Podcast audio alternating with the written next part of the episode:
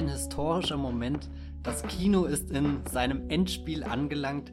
Der vierte Avengers-Film läuft in den Kinos und natürlich lassen wir uns das hier im Wollmilchcast nicht nehmen, über dieses äh, große, also wirklich im wahrsten Sinne des Wortes, große Werk zu reden. Bei mir ist die Jenny. Hallo. Von thegaffer punkt de und ich bin der Matthias von äh, Das Filmfeuilleton. Und bevor ihr weiterhört und uns äh, womöglich im Anschluss äh, verprügeln wollt, wir werden in diesem Podcast so viel spoilern, dass ihr am besten aufhört, wenn ihr den Film noch nicht gesehen habt, weil es ist sehr schwer, über diesen Film zu reden, ähm, ohne gewisse Handlungsinformationen äh, preiszugeben. Insofern hoffen wir, ihr habt ihn schon gesehen und habt jetzt Lust, uns ein bisschen zuzuhören, wie wir darüber äh, sinnieren, was das für das ganze M C U bedeutet. Viel Spaß!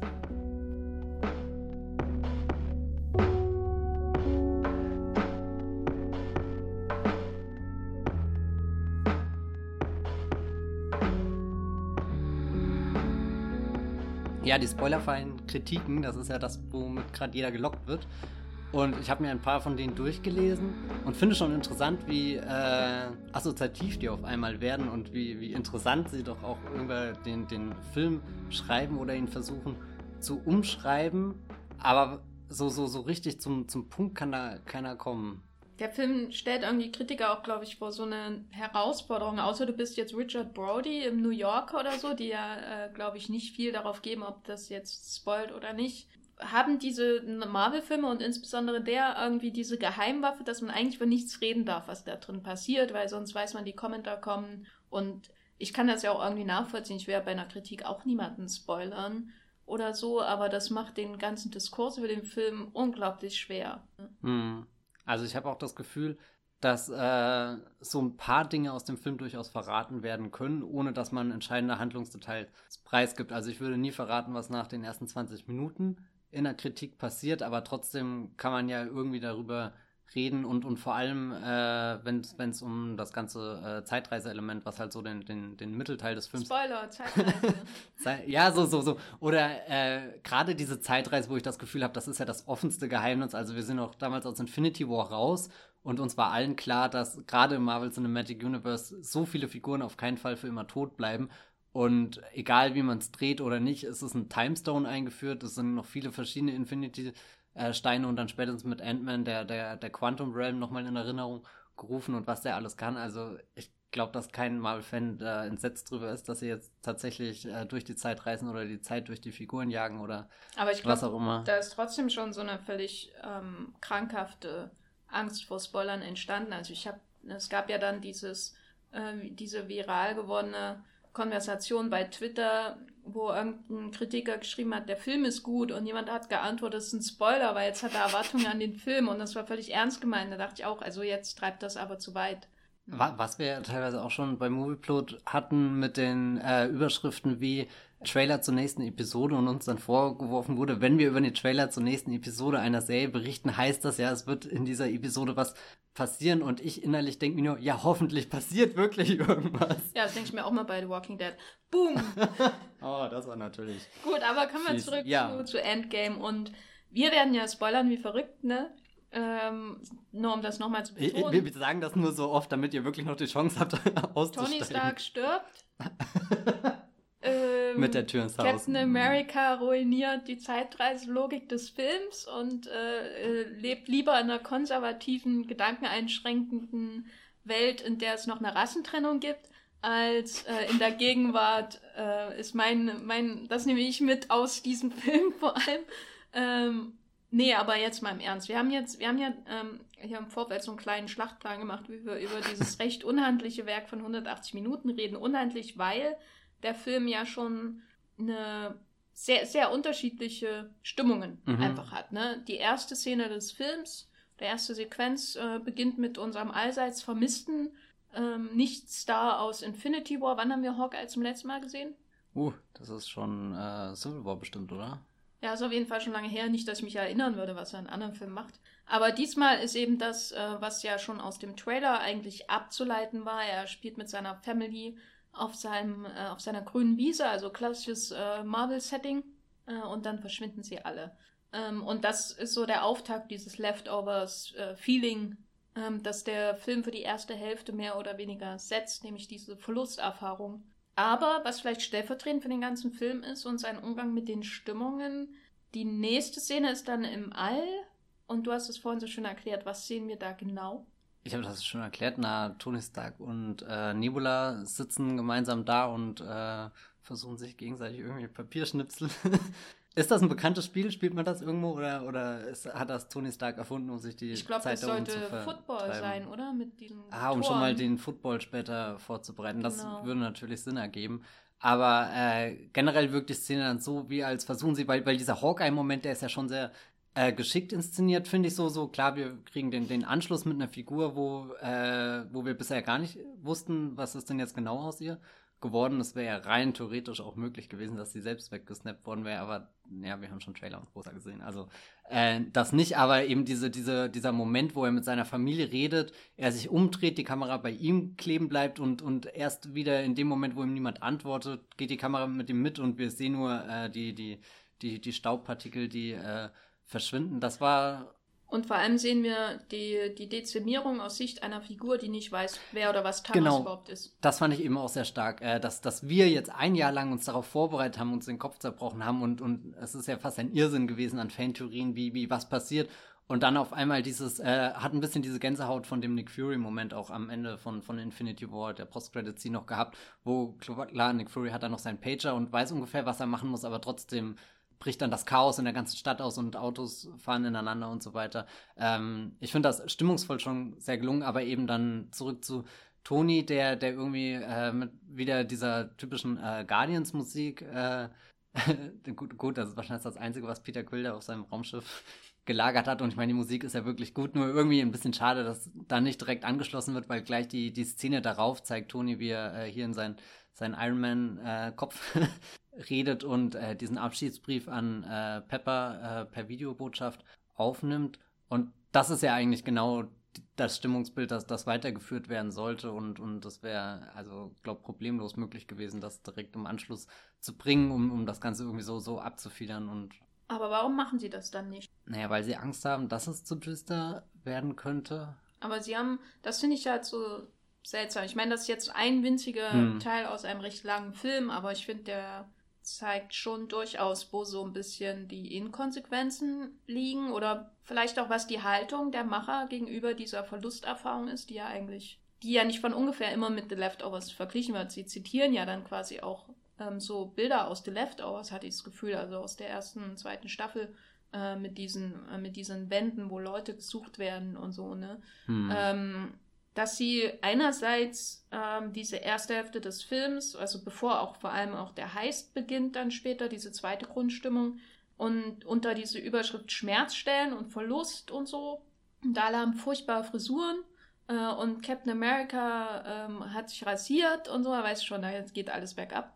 Ich finde die Frisuren eigentlich ziemlich okay in dem Film, Ach, aber nee, das, also, das Rasieren von Captain America, das kommt halt, das ist, das war Fanservice, das erschüttert oder? Irgendwie den Film mehr als das Snappen von Thanos. Aber das war das ist die Rasur von Captain America.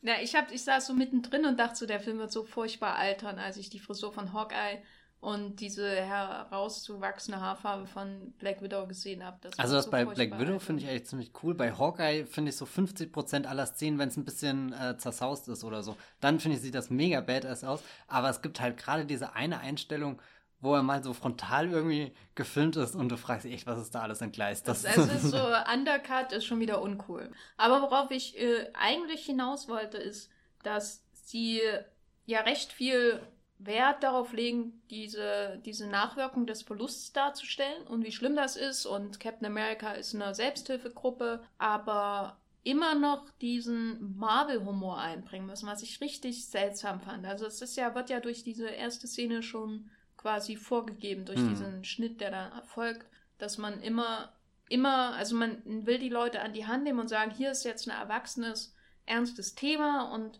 wir haben keine Angst, uns damit auseinanderzusetzen. Und hier ist äh, ein Gag von einem Space Buddy Movie. So, das äh, nach so vielen Filmen und Jahren und Milliarden kann man muss muss das sein oder gehört das einfach zur Marvel-Maschinerie zu, dazu, dass immer diese Gags mit reingepresst werden? Also ich glaube, irgendwo gehört es dazu. Also ist ja durchweg, egal welchen Marvel-Film du anschaust. Und die haben ja alle ihre äh, emotionalen Tiefpunkte für die Figuren, wo irgendwas wirklich Dramatisches passiert ist, und haben die auch schon oft genug äh, ironisch gebrochen. Oder ich erinnere mich, wir haben damals im Tor drei Podcast oft über diese Szene gesagt, wo Hulk hier auf die Brücke fällt und das äh, eigentlich ein epischer Moment für, für seine Figur irgendwie ist. Und dann kommt einfach dieses Flatsch, er knallt drauf, und das nimmt irgendwie die, die ganze Magie wieder. Was ich mir auch vorstellen kann, was der Grund ist, sie haben den Film später bestimmt zigtausendmal im Schneidraum angeschaut, und irgendwo haben ja auch die Autoren schon gesagt, äh, das ist die kurzmöglichste Version, die wir aus diesen, was weiß ich was, wie viel ursprünglichen Minuten haben rausschneiden können, aber dass sie eben auch gemerkt haben, dass die erste Stunde sehr ruhig und sehr, in Anführungsstrichen, lahm ist. Und was ich jetzt aus Kommentaren auch schon oft rausgelesen habe, ist, der Anfang braucht ewig, aber danach geht's ab. Danach werdet ihr mhm. so, so, so total. Und ich glaube, dann haben sie auch äh, diese, diese, naja, halt diese Brüche mit eingebaut, um da ein bisschen Schwung reinzubringen. Ähm, also fast so, so ein bisschen als Kompromiss, weil insgesamt habe ich schon das Gefühl, dass die, äh, dass dieses erste Drittel eigentlich dieses Leftovers-Ding sein will, selbst wenn es nie an den Punkt kommt, wo Leftovers ist. Deswegen tue ich mir mit dem Vergleich immer schwer irgendwie. Das ist, also Leftovers setzt schon wo, wo anders ein, und vor allem, wo Leftovers halt auch mit den Figuren noch hingeht, ist viel düsterer als, als jeder Schmerz, den sich irgendwie da Captain America vorgaukelt, wenn er sich selbst die Schuld und das äh, Versagen und so alles auf sich lädt. Also er versucht so ein bisschen einen auf Leftovers zu machen, aber er will nicht äh, all in gehen. Ja, mhm. Kann man schon. Er hat auch Nick sagen. Max Richter irgendwie, der nochmal so eine ganz neue. Er hat Alan äh, Silvestri. Der ja in diesem Film auch Tolles leistet, aber da können wir vielleicht später nochmal drauf äh, zu reden kommen. Mal abgesehen von diesen Unterbrechungen, die, die äh, den, den Tonfall da ein bisschen äh, verzerren, verstören, nicht verstören, stören einfach, ähm, finde ich den, diesen Einstieg schon recht gelungen, auch weil er vielen Figuren irgendwie die Möglichkeit gibt, da zu Wort zu kommen, die ja sonst eher so in der zweiten Riege immer untergehen. Und auch jetzt beim zweiten Mal, wo ich den gesehen habe, das war irgendwie das, wo ich am neugierigsten drauf war, weil da, davon habe ich bisher am wenigsten im M C U gesehen irgendwie. Die Endschlacht, so, das, die wird, wenn wir später auch bestimmt drauf kommen, äh, da das sind wenig neue Bilder dabei oder so, die, die, wo ich jetzt nach dem Kino dran gedacht habe, oh, das will ich nochmal auf der Leinwand sehen. Und auch dieser Mittelteil ist zwar interessant, weil, weil der sehr kurzweilig und keine Ahnung was ist, aber gerade diese ganzen Charaktermomente zwischen Black Widow und Don Cheadle, wenn sie darüber reden, dass äh, äh, Hawkeye irgendwo in der Welt äh, rumläuft und, und hier einen kleinen Rachenfeldzug. Hawkeye macht gerade Sicario drei, würde ich sagen. Ah, ja. Er ist ja nicht in ja. Mexiko und killt irgendwie Drogenhändler. Genau, und dann äh, nach Tokio und wohin mhm. auch immer. Das ist dann Wolverine vier, würde ich sagen. Also genau, muss ich auch oft irgendwie an, an Wolverine denken. Komisch. Oder äh, hier eben Nebula und Rocket, die ja gleich am Anfang schon diesen, diesen Moment haben, wo, wo sich, klar, hier die großen Helden, so, so Steve Rogers und Tony, äh, fallen sich wieder in die Arme. Aber dann diese, diese kleine Hände halten von, von Rocket, der ja noch gar nicht weiß, was mit seiner ganzen Crew, also seiner Familie passiert ist. Und Nebula, die ja auch erst in Guardians zwei so Teil der Familie langsam geworden ist, aber ja auch noch so Teil in dieser, äh, ursprünglich sehr als Antagonistin eingeführt drin hängt. Ich finde, da zahlt sich ja auch das irgendwie aus, was das M C U ja immer so als große Stärke verkauft. Dieses lange Vorbereiten, dieser lange Atem, dieses, äh, seit vielen Filmen haben wir da schon Figuren zueinander hingeführt oder auch nicht. Was ich weniger gelungen finde, ist, wie unbeholfen es dann zusammengesetzt wird. Also, dass Captain Marvel halt einfach irgendwie im Weltraum erscheint und Tony Starks Schiff wirklich runterschleift. Hätte ich diesen Film konzipiert, wäre das irgendwie mein erster Akt gewesen. Also Tony Starks Rettung irgendwie so, so, so. Ich habe immer das Gefühl, auch jetzt äh, im Voraus war ja interessant, äh, sich den Film auszumalen. Einfach, wie, wie wird das sich anfühlen nach all dieser Geheimnis Krämerei, und im Kino habe ich irgendwie auch gemerkt, mein Film wäre viel kleiner gewesen als das, was sie da am Ende ähm, gemacht haben, aber gut. Ja, das mit Captain Marvel war insofern clever, als man ihnen dann wenigstens nicht wirklich vorwerfen konnte, dass sie im Finale eine Deus Ex Machina ist. Ich meine, ist sie im Grunde trotzdem, aber wenigstens hat man sie vorher schon mal gesehen. Okay, ja. Und weiß, sie ist da, die Leute wissen, sie könnte helfen, weil wenn sie wirklich aus nichts am Ende gekommen wäre, dann ähm, wäre das, glaube ich, alles in sich zusammengefallen. Ähm, so ist es natürlich mhm. auch in sich zusammengefallen. So, nicht so schlimm, wie es hätte sein können. Was ich halt krass fand, ähm, und weil wir können ja auch noch ein bisschen über die ganze Logistik diese, dieses Finales mhm. ähm, sprechen, dass ich dann im Nachhinein gehört habe, dass diese Szene äh, aus der Abspannsequenz von Captain Marvel, die ja hier dann auch aufgenommen wird, dass sie gar nicht im selben, also Brie Larson gar nicht im selben Raum war wie Chris Hemsworth und sie das alles vom Greenscreen gedreht hat und sie nicht wusste, worum es geht. Okay. Was zum Teufel? Ja, und sie hat ja neulich auch schon eh gesagt, dass Endgame gedreht wurde, bevor sie überhaupt die erste Klappe zu äh, Captain Marvel haben fallen lassen. Und ihr neunzig Prozent ihres, ihrer sehr kleinen Rolle ist ja wieder dieses verschmitzte Zwinkern, was sie ja hm. auch in Captain Marvel ziemlich oft machen muss, weil das Drehbuch ihr nicht, öf- nicht viel mehr liefert. Darüber haben wir ja schon in dem anderen Podcast dazu gespro- äh, gesprochen. Aber für mich stellt das so, ist das so ein bisschen stellvertretend so für diese Art von: Wir müssen jetzt alle zusammenbringen und ähm, weil wir haben ja diese ganzen Brands, die dann irgendwie eine Superbrand werden, wenn wir die zusammen in unserem Film packen, wie so ein Einkaufswagen. Aber das Verständnis für Schauspiel und ähm, Inszenierung dann auch im weiteren Sinne, das ist doch dann dem allem untergeordnet, oder? Also wenn man überlegt, die, die Figuren treffen zum ersten Mal aufeinander, aber sie lassen sie nicht im selben Raum stehen, um das zu spielen, das ist doch eigentlich krank. Dann ist halt auch die Frage, was bist du für ein Regisseur? Also ich muss jetzt gerade dran denken, weil ich äh, hier mit M. Night Shyamalan dieses Interview hatte und er mir erzählt hat, wie wichtig das für ihn ist, weil er, er schneidet ja nicht mal diese Szenen, sondern er will die Schauspieler direkt im gleichen Frame haben und das, wie sie in der, in, interagieren, äh, auch so direkt so, so, so äh, festhalten. Und da ist mir irgendwie in dem Moment auch sehr bewusst geworden, wie, wie mächtig äh, Schnitt sein kann und äh, wie mächtiger es noch ist, wenn dann halt eben nicht mal das vor Ort gegeben ist, bevor der Schnitt überhaupt einsetzt. Also eigentlich heißt das ja auch schon, dass dieser Film gedreht ist, bevor er jemals, äh, bevor jemals irgendjemand das Licht in einem Greenscreen-Bunker anschaltet und Greenscreen. Da, aber wenn man hier ähm, Josh Brolin mhm. über die, ähm, er hat ja bei Infinity War, hat er ja dieses Mark Maron-Interview gegeben, weil er gesagt hat, dass er nie einen von den anderen mhm. Schauspielern getroffen hat. Es war für ihn wie ähm, so ein besonderes äh, Blackbox-Theater, wo er ganz allein ist in, einem, in einer Fabrik äh, und dann hat er lauter Punkte im Gesicht und das ist dann das Ding. Aber vielleicht ist das ja eine neue schauspielerische Herausforderung des einundzwanzigsten. Jahrhunderts und aber auch gleichzeitig interessant, wie ja die Avengers als Familie äh, präsentiert werden und, und vermutlich ist der logistischere Aufwand, die dann für das Entertainment Weekly Interview alle wirklich an einen Tisch zu kriegen, wo man eben nicht tricksen kann, noch größer, als äh, sie hier in dem Film äh, taktisch gut in Du weißt ja nicht, Szenen wie groß das Greenscreen-Budget von Entertainment Weekly ist. Ne? Ja, oh, das würde mich wahnsinnig interessieren. Und, und wenn das alles Greenscreen war, dann Hut ab. Das ist mit Abstand das Beeindruckendste, was ich da gesehen habe. Wir haben ja diese ganzen Stimmungswechsel so ein bisschen erwähnt. Also der Film besteht ja grob gesagt aus diesem Verlust,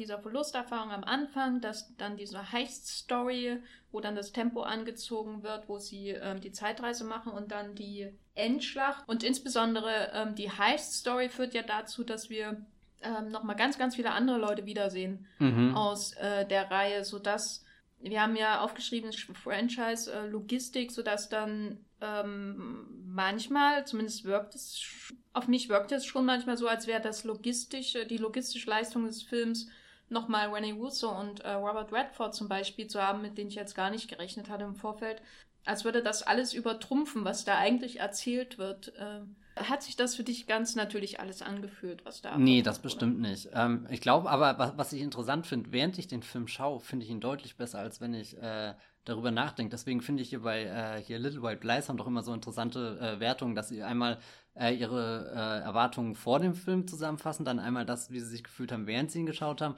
und dann eben die äh, Retrospektiv, äh, wie sie sich darüber fühlen. Das wäre, glaube ich, bei äh, äh, Endgame würde ich das auch immer gerne so machen. Der Moment des Staunens war ganz auf ihrer Seite. Gerade bei Robert Redford hat mir irgendwie danach jemand gesagt, warst die ganze Zeit zurück, außer bei Robert Redford, da hast du so ein mm gemacht und das kam auch richtig aus mir raus, weil ich habe ja neulich erst den Old Man and the Gun gesehen, der ja ähm, als sein letzter großer Auftritt hier, ich glaube, bestimmt haben sie Endgame vorher gedreht oder so, ich will ihm da nicht sagen, dass er da gelogen hat oder so, aber für mich persönlich war das auch so ein bisschen ein Verabschieden von Robert Redford da auf der großen Leinwand, das da im Kino zu sehen, äh, war für mich äh, ein, ein sehr emotionaler Besuch und dann taucht er da auf und er schlendert halt auch in diesen Endgame rein, wie er das in Old Man and the Gun macht, mit seinem Hut und, und hier gut gelaunt, also nein, er hat keinen Hut und er hat auch keine, keine Pistole und keinen Äh, Aktenkoffer dabei, eher im Gegenteil. Er will ja den einfach mit einer Waffe ziehen müssen. Sie haben so gedacht.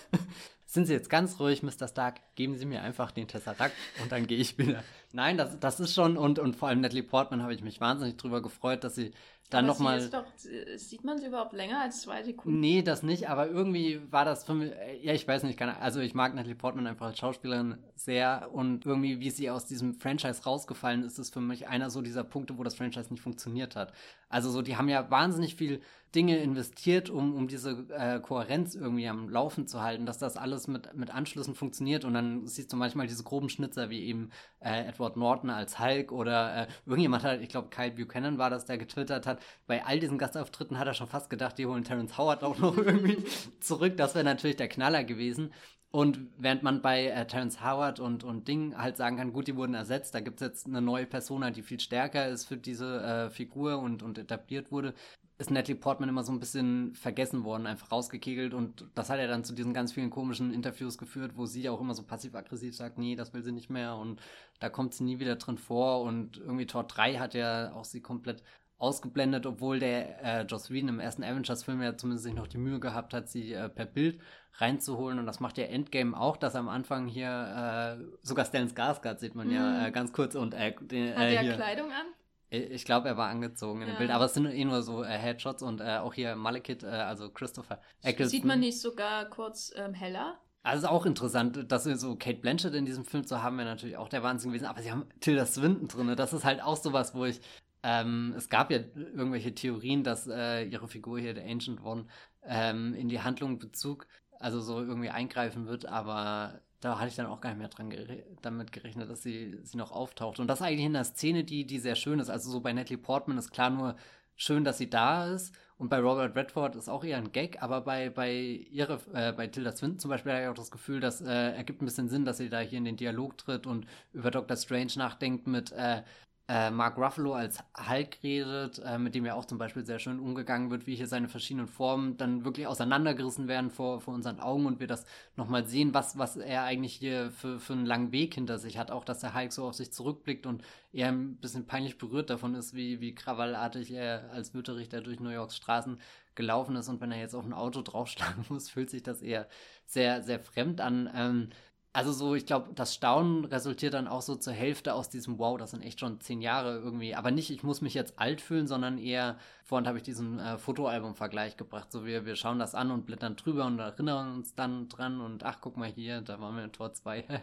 Wer hätte das gedacht, dass dieser Film noch existiert? Aber da fand ich es eher enthüllend, äh, wie sie eben mit Natalie Portman und Renée Russo umgegangen sind, weil die Trennung zwischen Thor und Natalie Portman ist ja quasi offscreen in Thor drei. Mhm. Wir sehen nie wirklich die Gründe, es gibt nie eine emotionale Szene oder so, sondern äh, Logistik, um mal bei dem Wort zu bleiben, logistisch gesehen, um mal bei dem Wort zu bleiben, ähm, wird sie quasi herausgeschrieben, weil die Schauspielerin ja auch nicht mehr mitmacht und weil sie auch nicht mehr wissen, was sie mit ihr anha- anfangen sollen. Wahrscheinlich ist sie auch sowieso viel zu teuer. Renée Russo in Thor The Dark World habe ich dunkel in Erinnerung. Sowas, den Film generell, wo ich ihn damals immerhin zweimal gesehen habe. Ist also äh, nicht auch The Dark Kingdom oder The Dark World? Also darfst du das so dunkel in Erinnerung haben, wie du willst. Genau.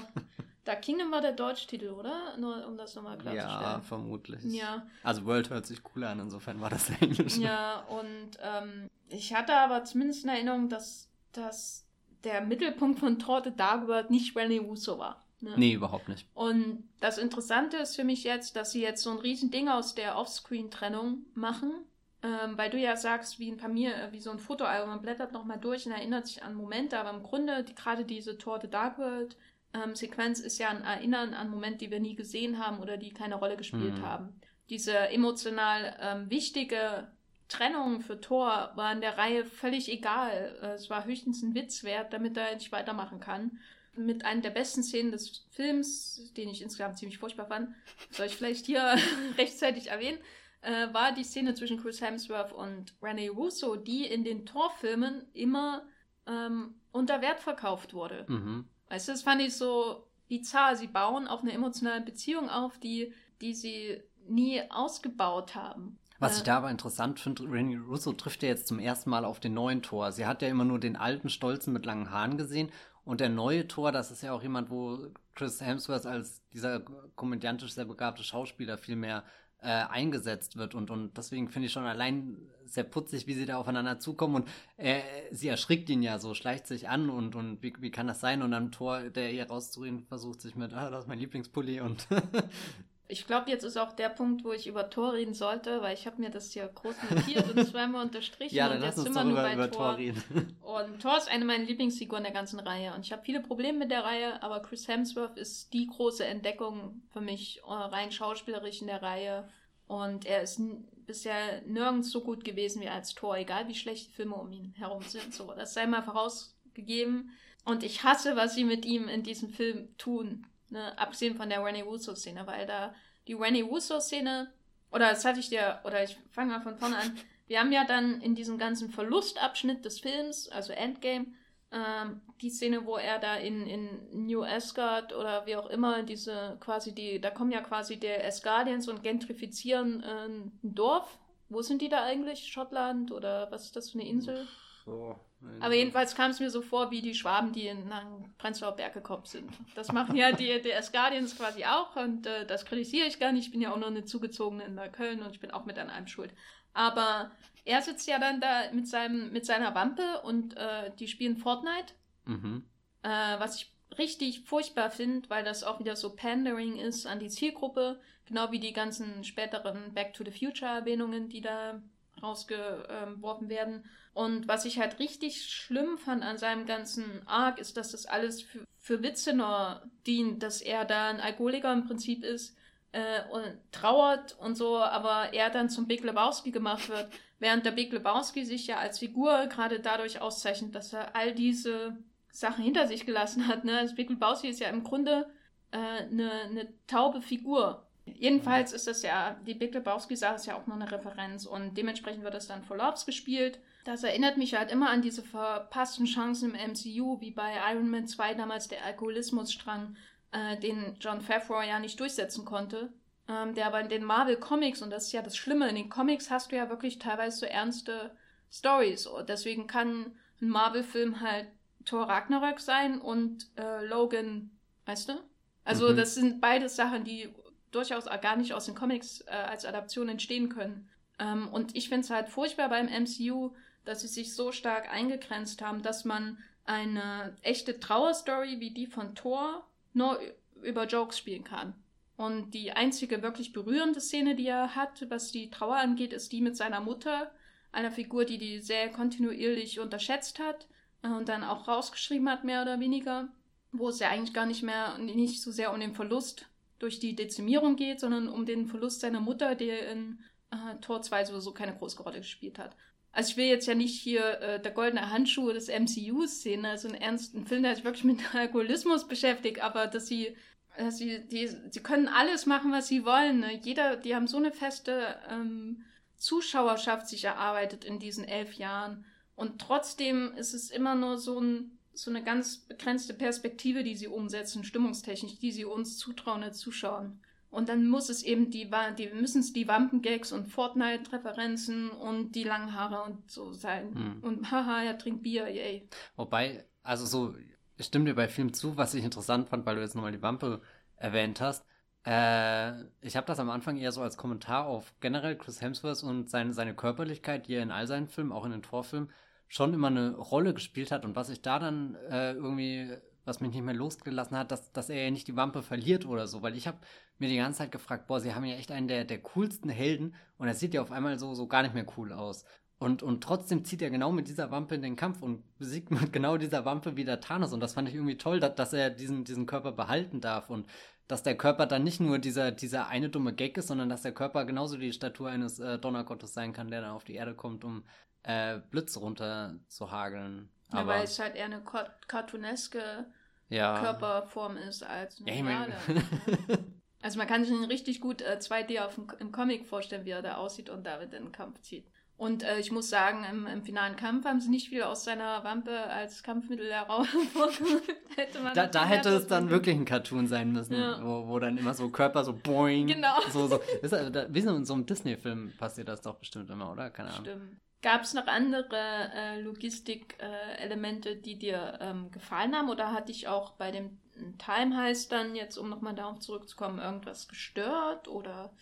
Also ich habe mich immer sehr gefreut, äh, als diese Gerüchte kamen, sie kehren zur Schlacht von New York zurück.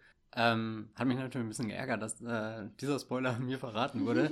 Aber äh, ehrlich gesagt war das einer dieser Spoiler, die viel mehr die Neugier gemacht haben. Boah, was, was denken sie sich da aus und wie perfekt ist das, dass sich da der Kreis schließt zum ersten Avengers-Film. Von sowas bin ich immer ein großer Fan, wenn, wenn da so, so Bögen geschlagen werden, da ich auch den ersten Avengers-Film halt mit den Besten der, der ganzen Reihe finde oder irgendwie so. Das ist für mich in ganz vieler Hinsicht einfach ein besonderer Film und dann eben auch ein Schlüsselfilm für das M C U. Und irgendwie dachte ich, das wird schon poetisch.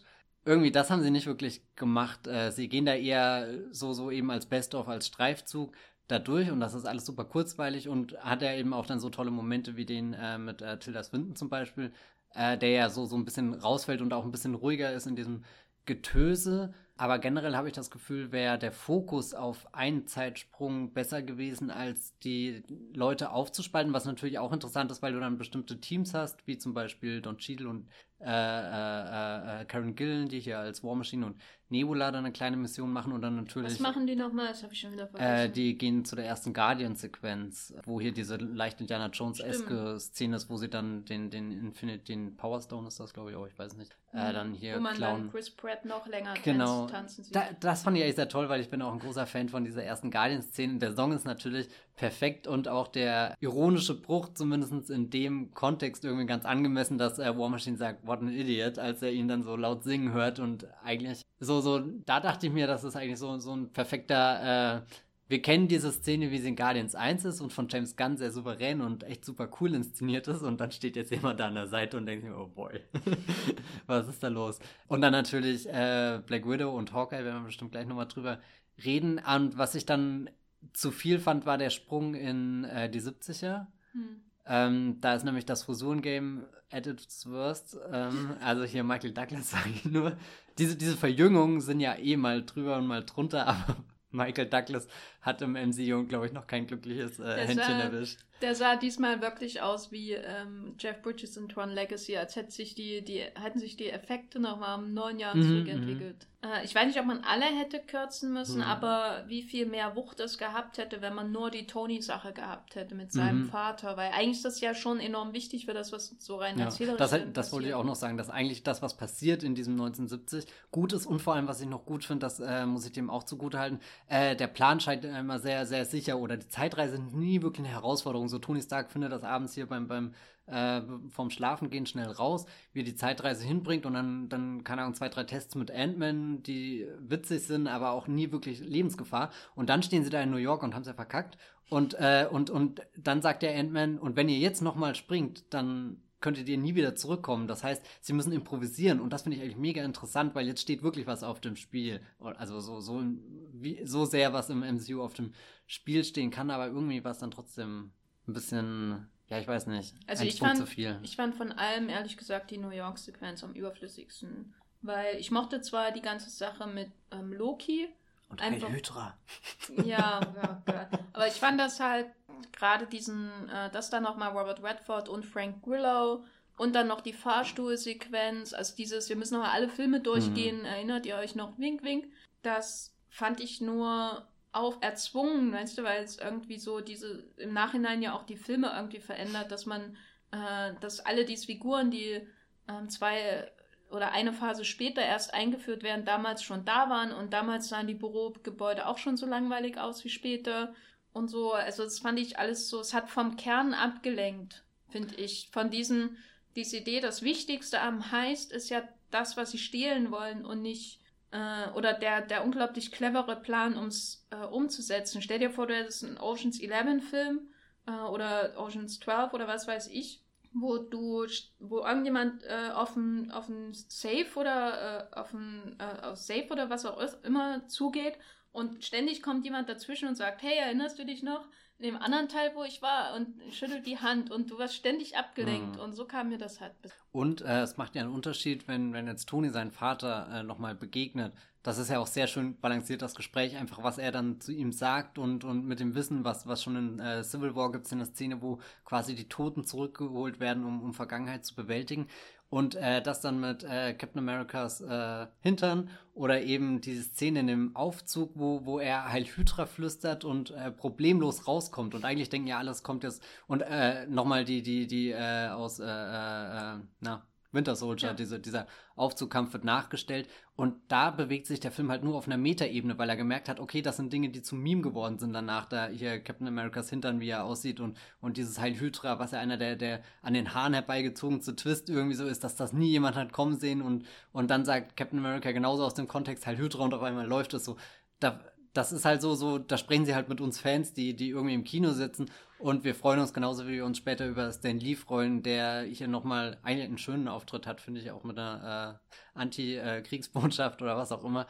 Ja, also wie du es gesagt hast, es lenkt dann eigentlich von, von dem, dem Moment eigentlich ab und, und ist eher so, so wieder so ein selbstgefälliger Modus auch so, so. Also wenn du das Fotoalbum durchschaust und eigentlich nur stolz bist, wie gut du damals ausgesehen hast oder so. Mich erinnert es auch jetzt, ohne zu spoilern, äh, an die erste Folge der neuen Staffel von Game of Thrones, die ja auch ein quasi mhm. Remake des, der Pilotfolge Stimmt, ist. Ja. Und Endgame ist ja ein quasi Remake von, wie viele Filme sind's? einundzwanzig, zweiundzwanzig? Na, erst der zweiundzwanzig. Ne? Genau, von einundzwanzig anderen Filmen, außer Incredible Hulk. Äh, Liv Tyler darf nicht nochmal vorbeischauen. Äh, das ist sehr interessant, wer, wer nicht äh, Teil ja. äh, sein durfte von, von... Aber dieses, da ist jetzt ein Franchise, und Game of Thrones ist ja jetzt im Grunde auch schon ein Franchise. Ne? Nicht nur wegen des Buches, sondern es gibt ja schon das Prequel und alles äh, drum und Spiele, Telltale Games, gibt es ja auch Telltale Games? Ich glaube ja, ne? ja, ne? Keine Ahnung. Ähm, das ist die, ein großes Franchise, diese, diesen Punkt erreicht hat, wo es so selbstreflexiv ist, äh, nicht nur im Sinne von hier und da ist eine Referenz an was Älteres, weil das gab es ja vorher in Marvel Cinematic Universe auch. Ich meine, da sind ja Easter Eggs letztendlich da und das bedient sie halt, sondern ein Franchise, das quasi selbst darüber reflektiert, wie groß es ist. Das ist nochmal eine andere Stufe für mich, diese, dieses Bewusstsein für die eigene kulturelle Re- Relevanz und die enorme Fanbase, die es hat. Bei der ersten Game of Thrones-Folge hatte ich auch so ein paar Probleme damit. Ich meine, ich habe es zwar gern gesehen, wie die da sich alle wieder treffen. Wie gesagt, keine Spoiler, keine Angst. Aber letztendlich ist es ja auch sehr selbstgefällig und tote Zeit. Ne? Also man hätte in der Folge auch sinnvolle ja. Sachen erzählen können. Und ähm, man braucht man wirklich diese... Dieses, ach übrigens, hier ist Robert Redford, ach übrigens, hier ist Frank Grillo, weißt du, da, da hätte man... Also generell Frank Grillos Figur braucht in diesem Film kein Mensch. Ja, vor allem, weil er nicht mal eine Kampfszene hat, ne? Ja. Also wozu machst du einen Film mit Frank Grillo ohne Kampfszene? Das ist, da hätten sie wie Scott Adkins engagieren und ihn nicht kämpfen lassen, das ist total sinnlos. Dafür gehörst du eigentlich äh, eingesperrt. Also ich meine, das ist halt, ähm, das haben wir uns ja, glaube ich, auch so ein bisschen notiert, dass das Finale der Infinity Saga... Ähm, nochmal so ein riesen Best-of aus zehn Jahren M C U ist, ne? Mhm. Wie hast du das wahrgenommen? Das ist so eine der, der Dinge, wo ich im Kino saß und mir irgendwann dann eben klar geworden ist, es ist nicht die Rückkehr des Königs. Also kein Finale, was wirklich so abschließend ist und so ernst auch ist. Also das ist ja das Tolle an, an keine Ahnung, vielen Filmen oder jetzt äh, witzigerweise, weil ich äh, vor ein paar Tagen auch Matrix zwei und drei nochmal gesehen habe. Die nehmen das ja alles super ernst, was da passiert, und das hat für mich dann auch was unglaublich Erlösendes, wenn es dann irgendwie zum Schluss kommt. Erstmal unabhängig davon, äh, wie, wie dieser Schluss gemacht wird, aber irgendwie Endgame kann, hat mir das nicht ganz geliefert. Also klar, er hat Schlusssequenzen und auch Tode und, und äh, kommt schon, schon irgendwo zu einem Punkt hin, der, der wieder Richtung dem langen Epilog von äh, Die Rückkehr des Königs zum Beispiel geht. Aber trotzdem ist halt eher dieses Schaulaufen äh, für, für die Macher wichtig. Und, und deswegen finde ich es auch sehr faszinierend, weil bei all diesen Theorien und Dingen, wo ich mich gefragt habe, wie sieht dieser Film aus, ich habe halt echt nicht... damit gerechnet, dass wir, dass es eher so die Party ist, so, so zehn Jahre äh, oder jetzt elf Jahre Marvel, ihr seid alle eingeladen, kommt und bringt eure Lieblingsszene mit und äh, ihr werdet nicht ahnen, wir haben da auch schon mal was vorbereitet für euch. Also so, ich bin so ein bisschen hin und her gerissen. Ich, ich mag diesen Mittelteil eigentlich ganz gerne, jetzt auch beim zweiten Mal wieder gesehen, wie ich, äh, wie der vorbeiflutscht, und ich kann dir nicht sagen, dauert der zehn Minuten oder sind es sogar dreißig Minuten, also so, es ist, passiert da sehr viel auf einmal, aber... Es, es hat einfach nicht dieses, also oder oder beziehungsweise das ist vielleicht auch der Moment, wo Avengers sich die Chance verspielt, wirklich zu einem Epos oder sowas zu werden. Also das ist kein Titanic oder so, so, so irgendwie so, so, ein, so ein großer monumentaler Film, auch kein Vom Winde verweht oder sowas. Uiuiui. Uiuiui, ja. Welcher ist besser? Endgame oder Vom Winde verweht? Vom Winde verweht. Das kannst du so schnell sagen. Ja, ich, ich finde den Film toll. Ja. Also sagen wir mal, Vom Winde verweht hat äh, definitiv die besseren Farben. Mhm. Ähm... Ja, aber vielleicht können wir jetzt an diesem Punkt auch über die Black Widow-Szene reden, weil das ist ja die einzige in dieser riesengroßen Marvel-Montage, äh, die ähm, also so, ja, nee, nicht die einzige, weil es gibt den Moment mit Tony Stark und seinem Vater oder so, aber es ist schon die, die am deutlichsten äh, irgendwas verändert in dem, dem Marvel Cinematic Universe, wie wir es gerade kennen, weil klar, Tony Stark hat Probleme da mit seiner Vergangenheit, aber Tony Stark ist trotzdem da und sein Vater immer in der Vergangenheit gewesen, so, so irgendwie. Ähm, während Black Widow ist eigentlich eine Figur, die kennen wir quicklebendig, wie sie äh, in Iron Man zwei eingeführt wird und oh sich seitdem äh, in Seitdem eine... hat die Kamera sich von ihrem Dekolleté zu ihrem Gesicht bewegt, das genau, muss man den M C U ist... schon lange. Sie hat eine unglaubliche Entwicklung durchgemacht. Nee, das will ich jetzt gar nicht so. Ich finde, Black Widow ist gerade auch mit diesem Film eine sehr schöne Figur geworden. Also deswegen schätze ich auch den Auftakt so sehr, weil, weil sie da so viel zusammenhalten kann und bei ihr äh, viele äh, Stränge zusammenlaufen. Ähm, aber dann kommt eben die, die, die Wiederholung der Szene auch vor mir, äh, wo... Ähm, Gamora. Genau, Gamora, also wo Thanos Gamora geopfert hat. Jemand muss geopfert werden, den man liebt, damit man den äh, Seelenstein erlangt. Und Red Skull steht da übrigens, gespielt von Ross Marquand, der in The Walking Dead zuletzt äh, mitgespielt hat. Wie und nicht äh, äh, Aaron. Und nicht... Oh. Äh, das ist Aaron? Ja, das ist Aaron. Okay. Äh, und hier Hugo Weaving ist das ja eigentlich im ersten Captain America gewesen. Einer der wenigen äh, ver- verpassten Rückkehrer hier. Ich glaube, als Infinity War damals kam, wurde Hugo Weaving gefragt und der Hugo Weaving fragt dann, und kehrt sonst jemand zurück? Und damals, nee, es ist noch keiner dabei. Und dann hat er gesagt, nee, da mache ich auch nicht mit. ähm, ich bin ein großer Fan von Red Skull im ersten Captain America. Ja, oder? Aber ich bin auch ein großer Fan von Captain America eins. Und Red Skull ist halt auch einfach eine der coolsten Masken. So ja. Irgendwie so ein roter Totenkopf wie... Wie badass ist das denn bitte?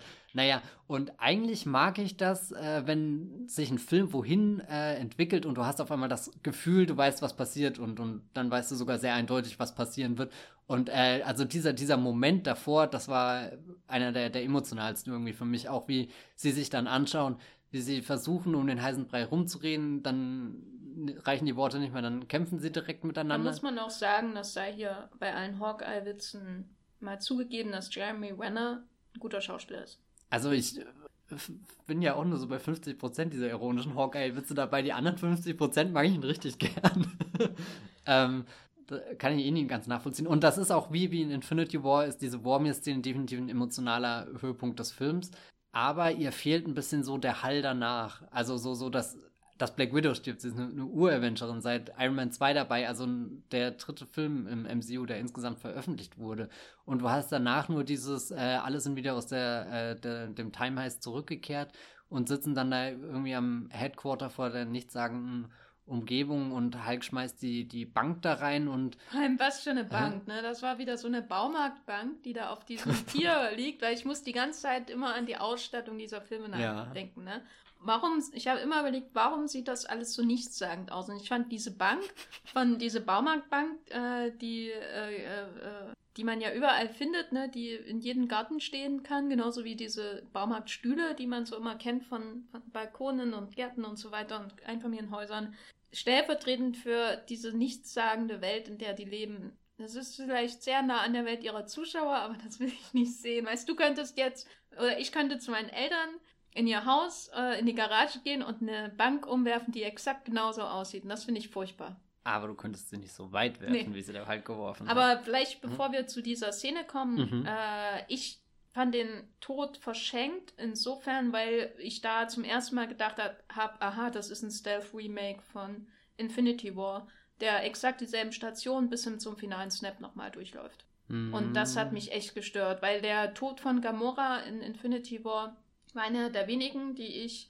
aufgrund auch wieder der beiden Darsteller, egal wie viel Nullen und Einsen quasi dazwischen schweben, äh, hat er mich doch relativ berührt, einfach weil ich auch Josh Brolin, glaube ich, ziemlich gut finde in dieser Rolle ähm, und alle Entwickler, die an seiner Rolle und Darstellung beteiligt waren, äh, vielen Dank dafür.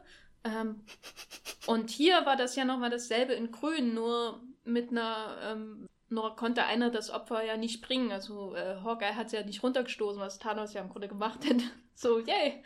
Und äh, man hat ihm ja auch die Trauer abgekauft, also Thanos.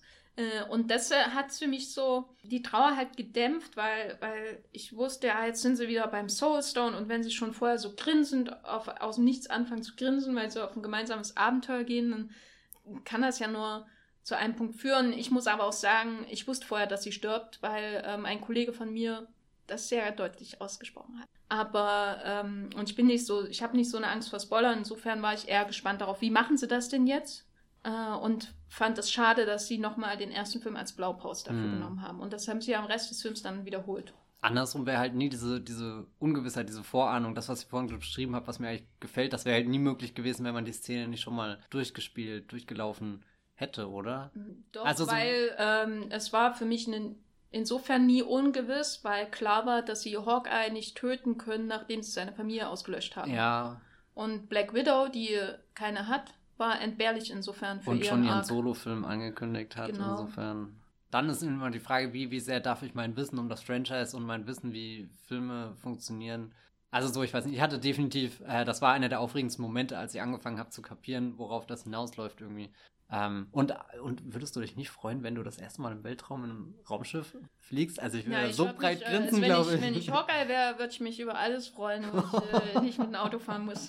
Äh, na, aber wir können ja mal weitergehen, weil dann mhm. haben wir ja das Problem, was du vorhin angesprochen hast, weil er, der Film lässt sich ja nicht trauern, ne? Hm. Weil das, der, ja, sobald sie in der Gegenwart ankommen und eine Bank umgeworfen wird, eine große dramatische Geste, die sich nur brillante ähm, Drehbuchautoren wie Christopher Marcus und Stephen McFeely ausdenken können, würde ich sagen. Man, man muss zur Fairness auch sagen, das ist der berühmte Shot dann endlich, wo Captain America diese eine Träne runterläuft. Und, also so, so, es ist schon ein Moment der Trauer. Ich berühmter befürchte... Shot. Naja, das ist... Der, also, der Film ist vier Tage alt, das kann kein berühmter äh, Shot sein. Nee, der war schon im Trailer, der Shot. Und ich fand den Shot nämlich auch nicht toll, aber haben mir dann von einem anderen Kollegen sagen lassen, dass das so kraftvoll ist, das Bild, weil wenn Captain America, also das Gewissen der Nation, wenn das eine weint, und dann hatte ich auf einmal Gänsehaut. Aber dann ist ja das Problem, der Film hat ja trotzdem keine echte Trauerzeit, weil dann der ja. Plot läuft, nämlich wir wissen ja, dass Nebula nicht die richtige mhm, ist. Und das ist, glaube ich, so ein Grund... Problem, was Infinity War auch schon hatte, wenn Loki stirbt, dann ist keine Zeit, weil das muss gleich der nächste Punkt sein. Wenn Gamora stirbt, äh, kriegt das niemand mit, das kann gar nicht getrauert werden, so der Art. Also immer dieses, wir müssen zum nächsten und zum nächsten. Und wir hier im Podcast müssen auch zum nächsten Punkt kommen, nämlich, äh, wenn wir schon über Infinity War reden, es wurde ja viel Aufhebens drum gemacht. Ja, am Anfang wollten sie ihn als ähm, Zweiteiler bringen und dann sind ja alle ähm, Filme gefloppt, die zweigeteilt wurden. Darunter wurde dann ja auch Justice League zusammengestaucht, zum Beispiel, unter ähnlichem Einfluss. Und dann war es doch kein Zweiteiler, aber im Grunde ist es ein Zweiteiler, ne? Mit Infinity War. Eigentlich haben sie nichts an ihrer Strategie geändert, nur hören sie halt bei Infinity War beim größten Cliffhanger einer noch nicht vollendeten Storyline auf. Was hältst du denn von dieser Zweiteilung? Es sind ja beide sehr lang, also hätten sie nicht einen Bruch gemacht, dann säßen wir jetzt vier, fünf Stunden, nee, sechs Stunden vielleicht sogar im Kino. Fünfeinhalb, um mal fair zu sein. Love Diaz Endgame. Genau, also es wäre prädestiniert für die Berlinale gewesen, für so einen Tag, wo man dann nichts anderes mehr schafft zu schauen und, und erschlagen rausgeht, wobei man das ja auch so erschlagen... Ich war nach äh, dem Endgame schon dem Tag über fertig danach. Das äh, weiß gar nicht, dass, weil ich das das letzte Mal am Kinobesuch hatte, so körperlich geschafft, weil einfach so viel passiert ist. Äh, gut, und dann ist man bestimmt auch unter Anspannung, weil... Oh mein Gott, was haben die Russos da wohl aus dem Hut gezaubert? Ähm. Haben die beide denselben Hut auf? Oder also tragen sie beide zusammen einen Hut oder haben sie zwei Hüte? Das sind zwei Hüte, aber die verfügen über eine Verbindung, die uh. wir nicht sehen, sondern das ist alles damit ihre ganze kreative Energie... Und da hoppeln da... die Häschen hin und her zwischen der Verbindung. Ja, vielleicht sind es Häschen oder Waschbären, wer kann das mm. schon sagen. Mm. Ähm, aber zurück zu der Zweiteilung... Der Cliffhanger ist ja eigentlich was, was ich mag. Als ich jetzt Infinity War am Wochenende davor nochmal geguckt habe, sind eben diese Gamora-Szene und der, der Snap einfach. Das ist ein Moment, wo der Film auch wirklich das erzählt mit Bildern und nicht mit Expositionsdialogen und, und dem ganzen Hin- und Her-Manövrieren von einer Figur zur anderen mit der Kamera oder dieses ganze Koordinieren von wer steht wo, sondern einfach mal... äh, ich wollte gerade sagen genießen, aber das ist vielleicht das falsche Wort in dem Moment, wo das halbe Universum verschwindet.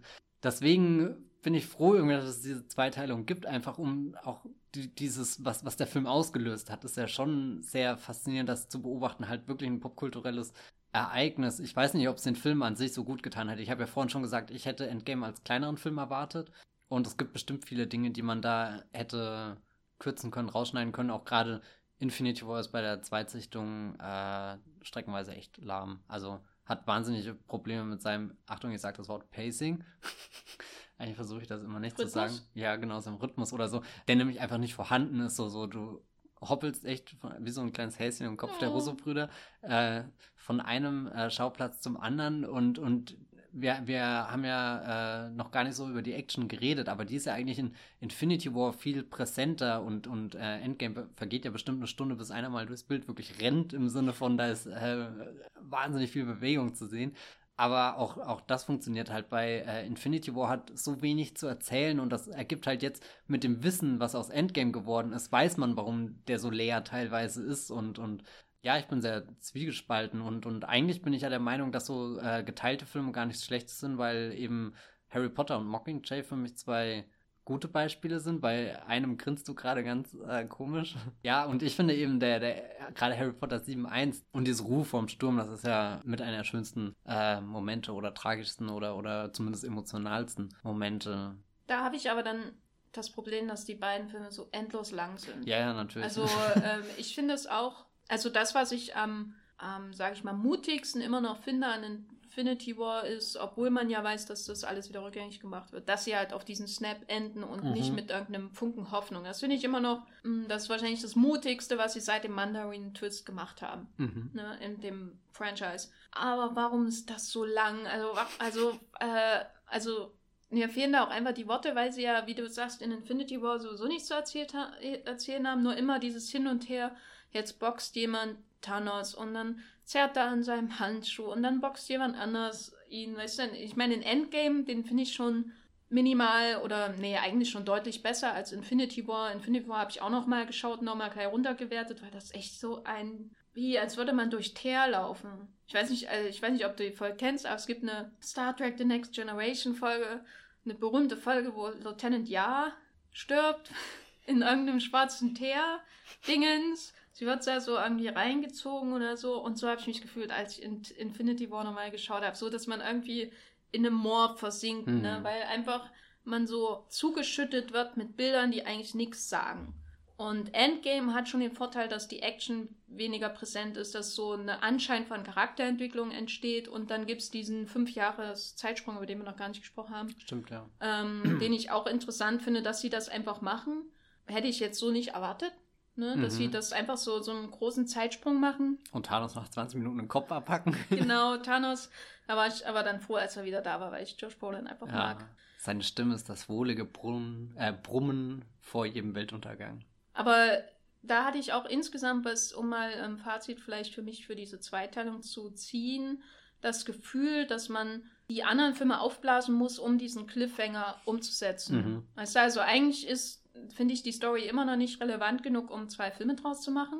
Die sechshundert Millionen Dollar kosten, finde ich minimal übertrieben. Aber ich habe das Gefühl, so stark der Cliffhanger auch ist, von dem ja auch Endgame dann durch diese Anfangsstimmung profitiert, zwingt der Cliffhanger die Ex- diese beiden anderen Filme in Existenz, ohne dass die Story sie wirklich in die Existenz zwingt. Also ich finde die Story allein, dass er das macht, oder Thanos als Gegner nicht, nicht stark genug, um da zwei Filme draus zu machen. Der Cliffhanger ist der Grund, warum es die zwei Filme ja, ja. gibt. Und äh, das ist immer noch so ein Grundproblem, was ich habe. Ähm, worunter, finde ich, auch Endgame einfach leidet, dass sie den ein Jahr später ins Kino prügeln, prügeln mussten. Das sieht man dem Film an. Ich habe da bei Movieplot einen recht umfangreichen Text darüber geschrieben, über die problematischen Computereffekte und wie hingerotzt die Inszenierung teilweise aussieht. Und äh, der Film hat halt viele Probleme bestätigt, die ich sowieso mit der M C U-Inszenierung habe, nämlich, dass alles furchtbar hässlich ist.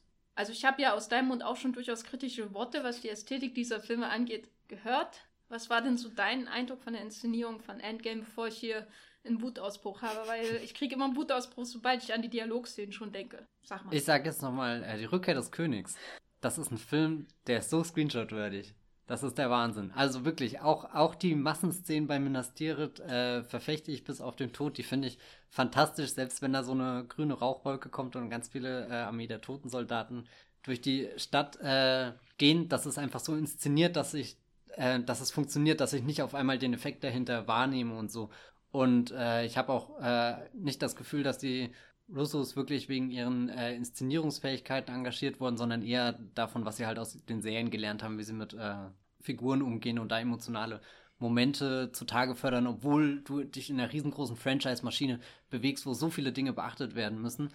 Ich meine, so, so groß verändert sich ja jetzt nichts zu, zu Infinity War. Er schließt ja ziemlich nahtlos an die Ästhetik an und wir haben ja auch schon festgestellt, dass äh, zu Tor zwei und äh, zum ersten Avengers der Sprung funktioniert, ähm, ja, was, was Fluch und Segen irgendwie von diesem ganzen großen Konzept ist. Und äh, wo es mir dann am deutlichsten aufgefallen ist, ist, wenn Captain America allein gegen Thanos Armee da steht. Also so auf diesem, diesem wirklich schon apokalyptischen, also die, die Motive, die da mitschwingen, sind unglaublich, dass, dass Thanos quasi da vom Himmel kommt und die Erde verdunkelt, äh, oder den Himmel verdunkelt und so. Also das sind eigentlich, wenn ich das beschreibe, dann kriege ich schon fast Gänsehaut von den Bildern, die in meinem Kopf entstehen. Aber das einzige Bild, was halt äh, Infinity, äh, Endgame liefert, was ansatzweise dahin kommt, ist eben dieser Captain America steht ganz allein verloren, diese, dieser ein, kleine, kleine Mann irgendwie. Das ist der Battle of the Bastards-Moment, oder? Ja, nur das Battle of the Bastards halt das noch große... Aussieht. Ja, ja, genau, so, so, so. Und, und nicht nur, also wie gesagt, es geht nicht nur darum, dass es groß aussieht, sondern auch wie, wie das, keine Ahnung, eben inszeniert ist, wie, wie du es vorbereitest, wie du es hinführst und aufbaust. Und, und da haben die Russo-Brüder halt wirklich gar kein Gespür. Da rollen einfach so die Thanos- Armeen raus und ja, keine Ahnung, kein, kein Feingefühl für irgendwelche Größenverhältnisse, für wie, wie, was Licht da in diesem Moment anrichten könnte und nicht nur einfach ein, eine Quelle, die gesetzt wird, damit wenigstens nicht einfach nur Schlamm und Asche und, und Matsch da im, im Bild zu sehen sind. Also so, da ist auch der Moment, wo ich wieder zu meinem Fazit komme, irgendwie so, ich mag sehr viele Dinge bei äh, Endgame, aber dieses Epos ist es einfach nicht geworden. Also so, dass... Was nach Kino auch aussieht, ne? Ja, genau so.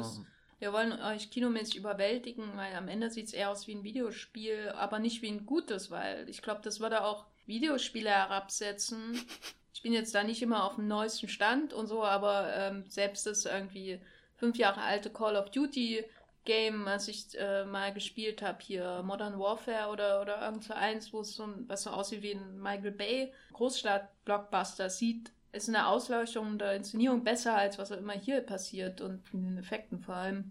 Und das ist eigentlich schade, weil sie haben ja so viel zu zeigen. Also sie haben unfassbar viele Helden, die alle sehr toll designt sind, unterschiedliche Fähigkeiten haben, die, die eingesetzt, kombiniert werden können. Und so Dinge, die Joss Whedon ja irgendwie, da, also jetzt rückblickend ist das unglaublich, wie selbstverständlich er das bei der Schlacht um New York gemacht hat. Diesen einen Shot, wo sie sich da alle mal vereint werden und so, oder, oder wie dann so, so kleine Tech-Teams sich bilden, die, die gegen die Bösewichte, das hat man hier dann auch teilweise versucht mit dieser äh, Football-Sequenz ein bisschen reinzukriegen, oder wenn dann dieser Shot kommt, wo alle Heldinnen des M C U oh, zusammengehen, aber das oh. Problem ist, sie sind eben nur an dieser einen Pose ins, äh, interessiert, aber beschäftigen sich nicht mit dem, was danach passiert, also das, was eigentlich das Interessanteste ist. Dass man halt ist. nicht ähm, so. Valkyrie auf ihrer Pegasus kämpfen sieht. Genau, sondern sie reitet nur steht. einmal ins Bild und das ist wirklich ein episches Bild, so da, da kann man Gänsehaut haben und deswegen verstehe ich, warum aktuell auch so der Konsens ist, alle sind beeindruckt von dieser Schlacht, weil sie halt so diese, diese ersten Kicks liefert, aber halt auch nichts liefert, um, um sich nochmal ein zweites Mal da hinein zu verirren in dieses Getümmel und, und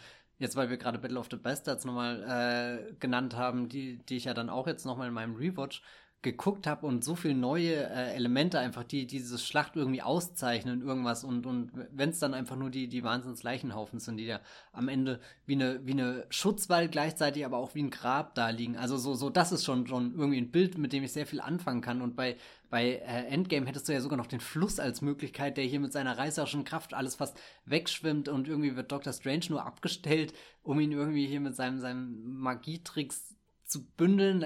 Also so alles in der Theorie tolle Teile, aber nicht perfekt ausgeführt. Ich fand das ähm, Heldinnenbild, was du erwähnt mhm. hast, dahin schon, dahingehend schon sehr aussagekräftig, weil... für so diese Herangehensweise, weil ähm, die Frauen in diesen Filmen, die sind mit den uninteressantesten Arcs, also auch in Endgame, die einzige, die halbwegs interessant ist, halt ähm, Black Widow, die mhm. ist dann halt ziemlich schnell weg. Pepper ist ähm, nicht mehr als die besorgte Ehefrau, Valkyrie ist nur da, um die Gentrifizierung voranzutreiben, um das nochmal wieder aufzunehmen und die anderen sind eh alle egal, ne? Mhm. Muss man Obwohl ja schon... sie eigentlich cool sind. Ja, die, aber sie sind cool. Ja. Also für mich ist das wie... Also dieser Shot, dass man sie da alle in den Kampf ziehen sieht, der hat eigentlich keine Bedeutung, ähm, außer an die Fans äh, zu signalisieren, äh, wie Vogue das M C U jetzt ist nach ihrem einem Monat alten ersten Superheldinnenfilm. Ne? Das ist auch so, ach, das macht mich fertig. Äh, also weißt du, sie haben sich das nämlich nicht verdient, sowas zu ja. machen. Ähm, aber ähm, jetzt mal um, unabhängig davon, dass es jetzt so, so äh, Fake-Feminismus ist, den sie ja vorspielen, Ähm, finde ich das schon stellvertretend, weil mich erinnert das so ein bisschen an Zack Snyder. Aber, äh, und ich, ich, das tut mir ja innerlich immer weh, wenn ich Zack Snyder loben muss, aber Zack Snyders Action-Szenen tendieren ja auch dazu, ähm, auf Bilder zu gehen Ähm, und dann, deswegen macht er auch immer diese Bullet-Time-Zeitlupen-Szenen, äh, selbst in Watchmen, wo es in sich gar keinen Sinn ergibt, so den, den Film so zu inszenieren, ähm, weil das, weil das geile Bilder sind, ne? So denkt er ja Action auch. Schon seit dreihundert. Dass man, ähm, dass man sich nicht an die Bewegung erinnert, sondern an die, die, den Stillstand in der Aktion, die Bilder, die ikonischen Bilder. Das Problem ist halt, dass Zack Snyder wirklich ein Auge für solche Bilder hat. Ne? Also du, die brennt sich ja ein, wie, wie wenn halt, äh, wie in dem Marketing-Moment von äh, Man of Steel, Superman Junior vor dieser Wäscheleine steht, ne, dass der hat halt ein Gefühl dafür, dass ich diese Sachen einbrenne und du vergisst sie nicht mehr. Äh, aber die Russos oder wer auch immer diesen Film inszeniert, weil da bin ich ja immer noch nicht so sicher, wer, wer macht, wer ist eigentlich der ja. Autor von Endgame, ähm, haben kein Gespür dafür. Ne, sie, sie imitieren diese Art von Action-Szene, nur eben ohne diese exzessiven Zeitlupen und Bullet-Time-Einsatz, äh, immerhin. Äh, aber diese Szene, wo man alle ähm, Heldinnen sieht, das ist ja ein Classic Zack Snyder-Moment, den könnte man sich eigentlich auch äh, in Sucker Punch vorstellen, wenn sie da irgendwie die Gräben hochlaufen oder so, keine Ahnung, da hast du diese ganzen... Oder ist auch so ein Sucker Punch. Ich habe den Film nur einmal gesehen ja. und dann sehr schnell wieder vergessen. Nee, aber bei Sucker Punch stimmt ja das davor und dahinter wenigstens, also so, so die, die Bilder kommen ja nicht aus dem Nichts, während gerade dieser Heldinnen-Shot, also nachdem Captain Marvel komplett ignoriert wird in dem Film und auch die... Gut, die Hälfte dieser Leute ist ja gerade erst aus dem Jenseits wieder zurückgekehrt. Insofern gut, das sei Endgame gegönnt, aber eigentlich will ich es cooler finden, als dass ich es finden kann. Ja, also mir, mir der einzige Shot so aus dem Finale, der, wo ich die Idee zumindest nett finde, ist, ich weiß gar nicht mehr, wer, ich glaube, nehme ich mal an, Captain America denkt irgendwie erst ganz allein und dann öffnen sich hinter ihm diese mhm. ganzen Portale von Doctor Strange. Ja, ja, das ist aber ja das. Aber da dachte ich dann auch, eigentlich hätte man das noch... Da hätte noch mal noch viel mehr rausholen können als so, ich weiß nicht, das war immer... Aber es passt ja auch ein bisschen zu dieser Taktik, wo ich am Anfang gesagt habe, so Captain Marvel erscheint dann einfach und trägt dieses Schiff einfach runter. Also mhm. so so wie wenn, wenn, wenn du mich fragen würdest, wir haben ja das Problem, da oben ist ein Superheld und wir haben Captain Marvel, wie würdest du das Problem lösen? Wenn ich nicht drüber nachdenken würde, würde ich wahrscheinlich sagen, genau so, das ist schnell, effizient irgendwie und, und kommt dahin, wo wir hinwollen und...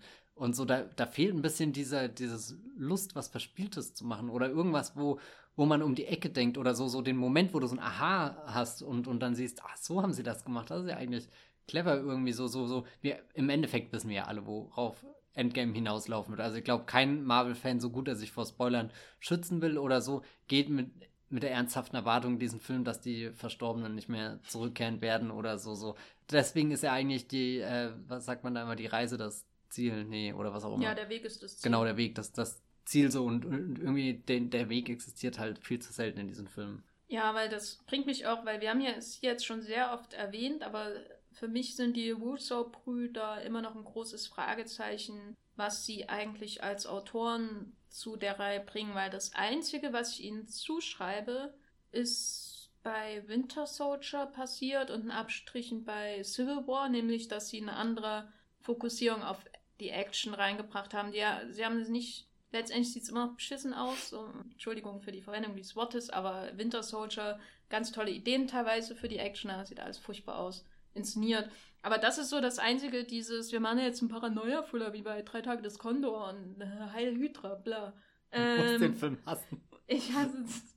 Nein, aber ähm, tun wir ihnen nicht so viel des Guten, wenn wir sie überhaupt als Autoren dieses Films bezeichnen. Wir müssen dazu noch erwähnen, dass bei Marvel kein Regisseur ein Final Cut Recht hat, mhm. soweit ich weiß. Und das ist vielleicht, und das äh, haben wir eben, glaube ich, nur wirklich am Rande des Podcasts eigentlich erwähnt, dass es aber im Vorgespräch sehr ausführlich darüber gesprochen, dass es ja ästhetisch gesehen zwischen Infinity War und Endgame ähm, keinen Unterschied zu dem ersten Joss Whedon Avengers gibt. Ne, sie springen da in die Vergangenheit und man hat keinerlei Bruch oder so. Und das ist halt das, der viel bemängelte und vielleicht auch gelobte, keine Ahnung wo, äh, House-Style von Marvel hat sich doch recht in der zweiten Phase, würde ich mal sagen, wirklich etabliert so, äh, mit wenigen Ausnahmen.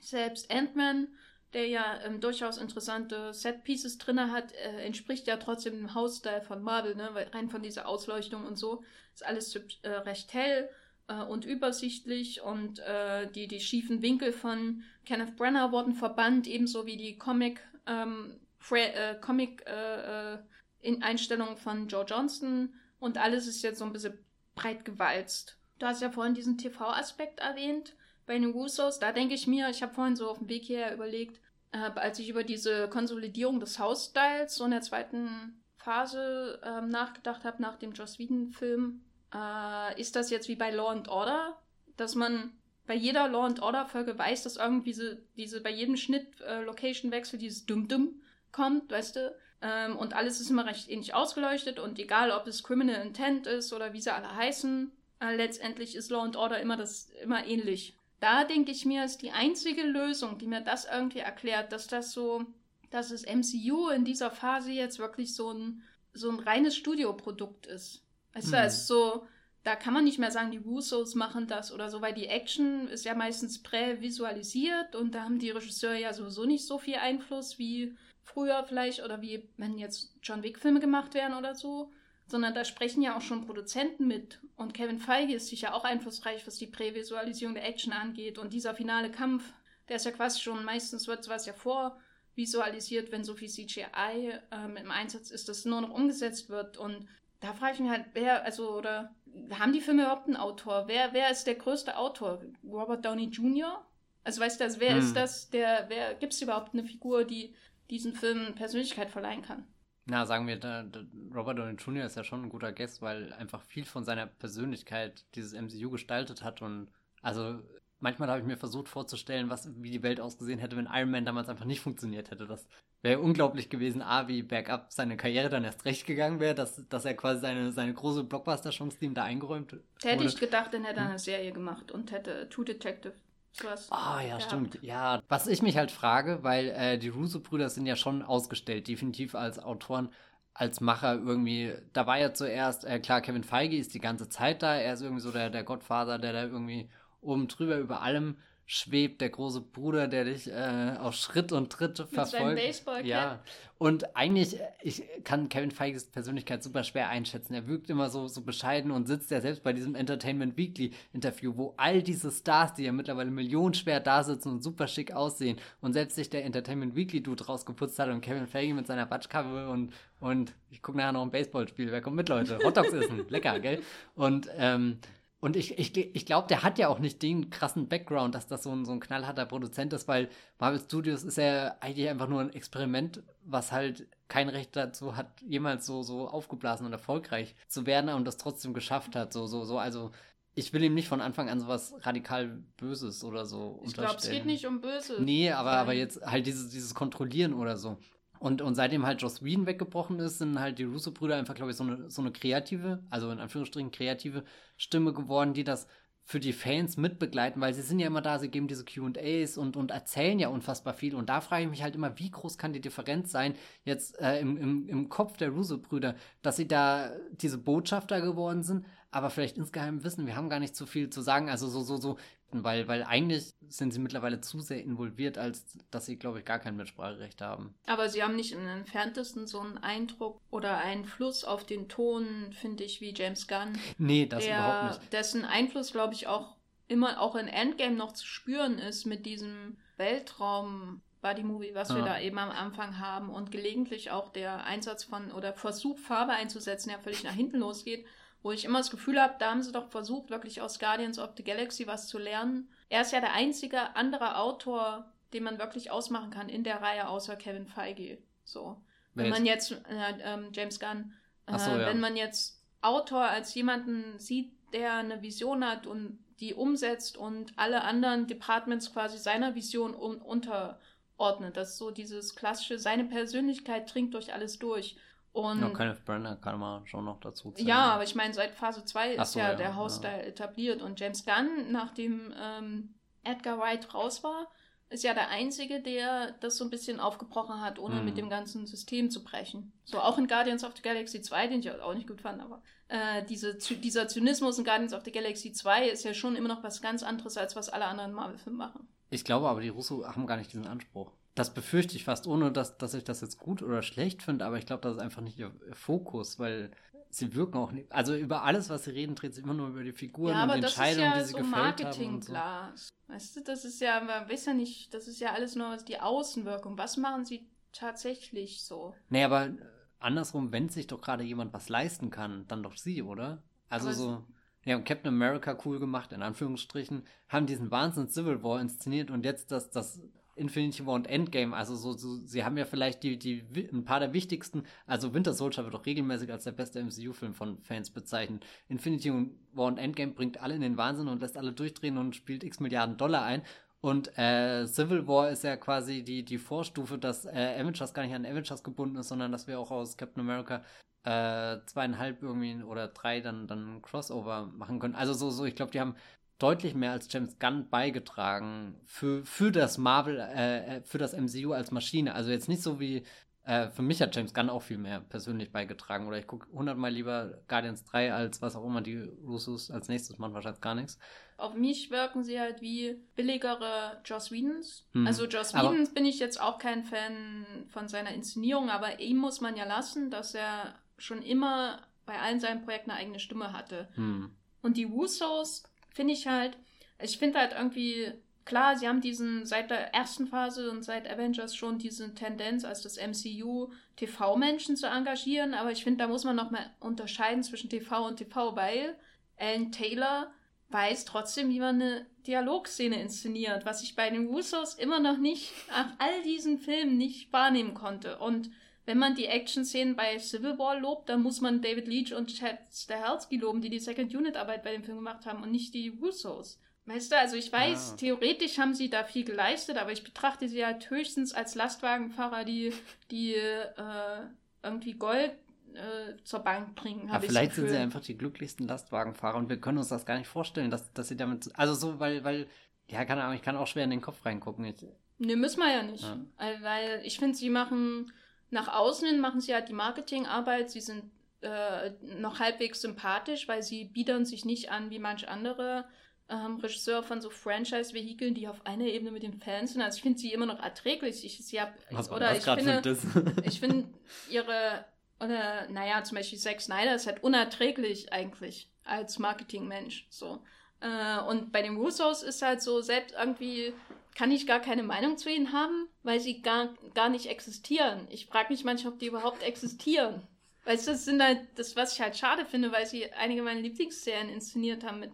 Äh, aber wenn die so diese in diese Blockbuster-Maschinerie hereinkommen, dann kommen sie völlig ohne Persönlichkeit raus. Und das ist, mhm. du hast ja vorhin gesagt, Kevin Feige, weiß gar nicht, wer der, wer, wie er eigentlich ist. Und ich finde, dass, wenn man ihn jetzt als Autor betrachtet, dann reflektiert das sehr gut, was das Problem vom M C U ist, so rein inszenatorisch, weil es ist nichts.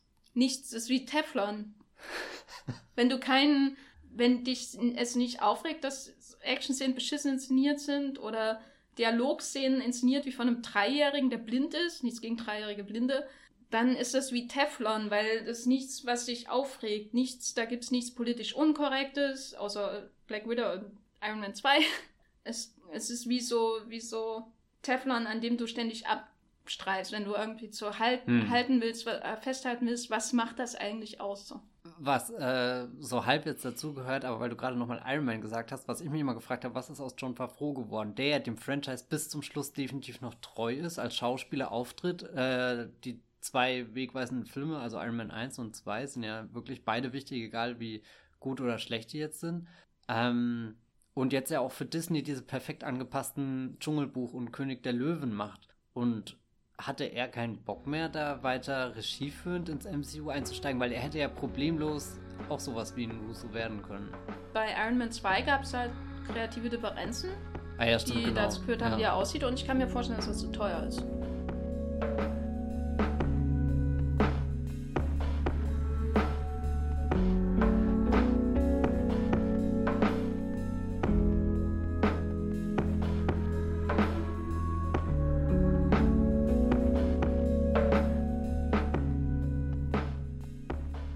Zu unserem letzten Punkt kommen äh, in diesem epischen Podcast, und zwar äh, wie viel Abschluss äh, liefert dieser Film tatsächlich? Du hast ja schon gesagt, es ist kein Return of the King, diesen Vergleich nehme ich dir von vornherein ab äh, für diesen letzten Punkt. Äh, hast du noch einen Harry Potter Vergleich, den du bringen kannst? Was ist denn das für eine Frage? Ich fühle mich hier gemobbt im eigenen Podcast. Also ich rede jetzt nicht über Harry Potter, obwohl ich das natürlich gerne würde. Ähm, Matrix ja. Revolutions. Ja, ich meine, da stirbt auch äh, zum Beispiel äh, jemand. Spoiler für Matrix.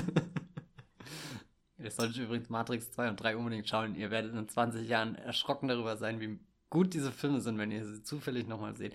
Aber ähm, Tony Starks Tod ist ja schon einer, von dem ich stark ausgehe, dass er permanent sein wird. Allein mit der riesengroßen Geste, wie er inszeniert wird. Also so, vielleicht ist das auch etwas, was den Black Widow-Tod rückblickend noch ein bisschen ärgerlicher wirken lässt, weil sie eigentlich beides für mich zwei gleichwertige M C U-Figuren sind. Sind beides Avengers-Teammitglieder. Klar hat der eine ein bisschen Vorsprung gehabt, aber äh, auch nicht allzu viel, wie ich finde. Und, und wenn man bedenkt, wie, wie Black Widow am Anfang dieses Team zusammenhält, gehört ja eigentlich ihr ein bisschen das, das größere Vermächtnis als dem, dem Mister Stark, der hier eher so, so seine zweite Chance mit Kleinfamilie und seiner Tochter Morgan gerne nutzen würde. Alles natürlich schon Dinge, die darauf vorbereiten, dass wir uns jetzt auch von dieser Figur äh, verabschieden müssen, wenn diese ganzen menschlichen Facetten so, so in den Vordergrund kommen und nicht, wie, wie cool er zu welchen äh, äh, Bands und T-Shirts äh, in seiner äh, Garage Dinge äh, mit Jarvis zusammenbastelt. Ja, keine Ahnung, D- dieser Moment hat mich äh, fast schon so ein bisschen, es war wie so eine Heiligsprechung. Und das kann ich jetzt nochmal auf den Soundtrack von Alan Silvestri, der den Film schon irgendwie sehr lebendig macht. Und ich glaube, Alan Silvestri ist auch mit einer der besten Komponisten, den sie hier damals schon für Captain America, glaube ich, ist der erste, den er komponiert hat, dann den ersten Avenger. Beim zweiten komischerweise diese bizarre Mischung aus Brian Tyler und Danny Elfman, die so beide irgendwie nichts gemacht haben. Und dann, äh... natürlich Infinity War, der jetzt. Und dieses Stück, was da am Ende gespielt wird, da war meine erste Assoziation, oh, jetzt haben sie äh, ein bisschen was von diesem heroischen äh, Captain America-Thema auf Iron Man übergeschachert, was mich schon damals immer ein bisschen an hier Hymn to the Fallen aus dem äh, Saving Private Ryan Soundtrack erinnert hat. Meine zweite Assoziation war äh, Into My Arms von äh, Nick Cave, was ja so dieses perfekte Lied ist, was auf jeder Beerdigung gespielt werden könnte, was so viel äh, äh, Trauer, aber auch Umarmung irgendwie verkörpert. Und das dritte, was noch viel stärker äh, war, war hier äh, aus der Schubert, äh, Deutsche Messe, das äh, Sanctus, dieses Heilig, Heilig, Heilig. Und das kann man fast mitsingen, wenn man, wenn man diesen, äh, die, dieses äh, Lied, äh, ich weiß gar nicht, wie, wie das jetzt auf dem Soundtrack von Alan Silvestri heißt, aber so, also so, so, wo auf einmal diese Geste so echt überlebensgroß geworden ist und dann sich auch wahrscheinlich die meisten Stars dieses gesamten Franchises in einer Szene am Ende da bei dem Haus am See, also wirklich das Haus am See auch, also diese, diese ganzen Bilder, die da bemüht werden, das fühlte sich schon alles sehr ähm, endgültig an und irgendwie hat mich das auch zufriedengestellt, äh, dass sie, dass sie da so, so eine Ära beenden und ich hoffe wirklich beenden. Ich weiß nicht, glaubst du, da, da, da ist nochmal eine, eine Rückkehr oder, oder ist Iron Man jetzt als der der Urvater des M C U ähm, zu Grabe getragen, aber halt eben auch so sowieso so ein heilig, also eben heilig gesprochen und un, unantastbar jetzt so so er wird für immer über diesem Franchise irgendwie äh, schweben. Also was mich ein bisschen stutzig gemacht hat, ist, dass es diese Aufnahmen von ihm gibt äh, und da dachte ich dann schon, äh, während der Film noch lief, man stelle sich das M C U in drei Jahren vor und so wie Star Wars jetzt und zwei Filme haben nicht funktioniert. Was ja durchaus passieren mhm. kann, ne? Weil ich dachte auch bis vor zwei Jahren, dass es unmöglich ist, dass ein Star Wars Film nicht funktionieren kann im Kino und dann kam Solo raus. Und die sind davor auch nicht gefeit. Und man stellt sich die, man stelle sich jetzt diesem, diese hypothetische Situation vor, zwei ähm, M C U-Filme laufen nicht. Wie bringt man die Leute zurück zum Franchise? Zum Beispiel mit der Rückkehr, mit einem Lacher am Ende eines Trailers. Ne? Wie bei Rise of Skywalker. Skywalker? Rise of the Sky... The Sky- Rise of Skywalker? The Rise of Skywalker. Ach, oder? Was für ein furchtbarer ja. Titel. Und, und man kann, ich kann mir echt vorstellen, dass sie... Ähm, ich glaube nicht, dass sie das Geld ausgeben, um... Weil ich glaube, es wäre viel zu teuer, ähm, Robert Downey Junior jetzt nochmal für einen Film zu kriegen, weil es ein Vertrag ausgelaufen und aber so eine Sprechrolle oder... Oder so eine Nutzung von irgendwelchen Hologramm-Sachen oder wo man ihn noch recht billig vielleicht bekommen kann. Das kann ich mir absolut vorstellen, wenn sie in eine Krisensituation geraten und ähm, an die Nostalgie app- appellieren müssen, weil, ja, das kann ich mir einfach vorstellen, mhm. weil er das Gesicht des M C U ist. Bei Captain America, über dessen Abschluss wir sicher auch nochmal reden können und dessen, der auch wieder auf einer Bank sitzt. Oh, das war nicht so furchtbar. Da muss ich vorhin schon lachen, als du dich so über die Bank aufgeregt hast. Dachte ich, oh Gott, was kommt am Ende bei der Bank? Ist das eine würdige Bank für, den, für America's Ass? Ich fand die Bank auf jeden Fall besser als die andere Bank. Aber es wäre cool gewesen, wenn Hulk gekommen wäre und hätte die Bank mit dem alten Captain America drauf einfach umgeschmissen. Ja, meine Theorie, äh, die Bank, die Hulk am Anfang wirft, ist die Bank, auf der Captain America am Ende sitzt. Ergibt das Sinn? Ja, ich finde das... Also bei ja, den Zeitreisen ergibt alles du, Sinn, was ich hier sage. Das solltest du gleich niederschreiben. Mm. Äh, aber bei Captain America kann ich mir echt vorstellen, dass sie eine Serie machen für Disney Plus. Weil mm. Chris Evans, äh, Chris Evans Solo-Sachen haben nicht wirklich funktioniert äh, als, als Leading Man. Äh, sein, sein Regiedebüt hat auch nicht irgendwelche Wellen geschlagen oder so. Ähm, ich fand ihn, ich mag ihn halt, so, sowas wie Snowpiercer, aber von diesen ganzen Leuten aus Phase eins... Äh, abgesehen von Edward Norton, finde ich halt ähm, Chris Hemsworth am ehesten ähm, Leading Chris Man. Evans. Nee, nee, Ach Chris so. Hemsworth am ehesten Leading Man würdig, wenn er in den Comedy-Kram reingeht und nicht irgendwelche Schiffe manövriert für Ron Howard. Naja, er darf ja auch jetzt gleich mal einen Blick beweisen, genau. was er kann. Und äh, bei Chris Evans sehe ich das einfach nicht, was er ähm, außerhalb eines großen Ensembles macht, weil er für mich ein bisschen zu profillos ist. Hm. Und ähm, er hat zwar irgendwie Ausstrahlung, diese Güte, die er hat, die, die werde ich auf jeden Fall vermissen in den Filmen. Da kann ich mir vorstellen, dass es einmal nötig haben wird, nochmal mit äh, Hayley Atwell, Agent Carter, äh, Captain Carter oder sowas zu machen. Captain Kappa. Genau. Wie WandaVision und ja. Lokis, ja. was auch immer, Loki and Son oder wie das dann. Was ja auch so ein bisschen ein ungutes Gefühl von mir bestätigt, dass alles, was jetzt erstmal so an Serien kommt, vor Infinity War angesiedelt sein wird. Also so, das ist, ist es ja auch diese Falcon äh, Winter Soldier Serie angekündigt, die ja jetzt fraglich ist, ist Falcon noch Falcon, wenn er das äh, Captain America Schild erhalten hat, und generell, warum Anthony Mackie auf einmal Anthony Mackie so in den Vordergrund rutschen, wenn doch eigentlich Bucky der Cap der Herzen für die nächste Generation ist. Andererseits habe ich mir überlegt, ist halt äh, äh, Sam der amerikanische Soldat. Bucky ist halt ein Terrorist. Das finde ich auch total bescheuert, ja. weil äh, das war so wie so eine Versicherung, Captain America wird zurückkommen, aber eigentlich haben wir überhaupt keine Zeit, uns mit Falcon in dem Film zu beschäftigen. So. Ja. Aber, aber das kann jetzt alles die Falcon und Winter Soldier Serie oh auf Disney Plus mit ihr. Die spielt dann in den fünf Jahren natürlich. Ja, ja, bestimmt. Oder nee, da waren sie ja Nein, nee, das ist nicht da. Ja, halt irgendwo vor Infinity War. Also das ist alles nur noch so wie, was ja konzeptuell wieder interessant ist, weil wir vorhin doch auch über die, die, die Zweiteilung von Äh, Infinity War und Endgame geredet haben, dass die quasi so eine Lücke aufgerissen haben, in der jetzt vermutlich äh, Ant-Man and the Wasp und welcher kam noch? Ah ja, Captain Marvel, gut, der war Captain sowieso Marvel. deutlich weiter vor. Irgendwie da, quasi so gerahmt, und Spider-Man wird ja jetzt wahrscheinlich auch davor zählen, wo sie ihn schon offiziell aus Phase vier rausgekickt haben. Und, Ach, äh, haben sie das? Na, Kevin Feige hat irgendwie sowas gedroppt Richtung, er ist jetzt, äh, das ist eigentlich der Abschluss von Phase drei, aber ach, keine Ahnung. Ach ja. Aber äh, ein anderes Problem, Uh, um mal um von diesen Tonen wegzukommen. Jetzt ist dieser, und vielleicht als allerletzten, wirklich ein allerletzten Punkt dieses epischen Podcasts über einen Film, der es eigentlich gar nicht verdient. äh, nur haben wir diesen riesen Hype, mhm. äh, der auf zwei Filme ausgedehnt wird, und das Ende einer Ära, bliblablub. Du scheinst nicht emotional involviert. Ich bin nicht Sache emotional involviert, weil siebzig Prozent dieses Hypes halt einfach Marketing-Gedöns sind. Weil was unterscheidet den Film prinzipiell von äh, den anderen Avengers-Filmen, außer dass zwei Leute ausscheiden oder drei? Ne, also es ist ja, ja trotzdem wird es immer noch eine, eine geradlinige Story sein. Es ist ja kein echter Reboot, der passiert, sondern es geht ja alles nur weiter, nur wird halt, werden halt die teuren Leute ausgesondert, so ein bisschen. ähm, und äh, Hoffentlich hat Brie Larson nicht für sechs Filme unterschrieben. Und da frage ich mich halt, kann, haben sie sich damit selber in den Fuß geschossen, ins Knie geschossen, in wo auch immer reingetreten, äh, wenn sie jetzt schon so einen riesen Hype haben, weil jedes Mal, wenn sie das nochmal versuchen, wird das ja weniger wert sein, einfach in der Wahrnehmung. Was meinst du? Also ich finde, der enorm, wie, äh, der, der Hype, wie ich ihn wahrnehme, ist schon enorm. Ähm, da habe ich auch ein bisschen Angst davor, dass das jetzt so kollabiert. Andererseits habe ich mir schon ausführlich angeschaut, was jetzt noch so geplant wird.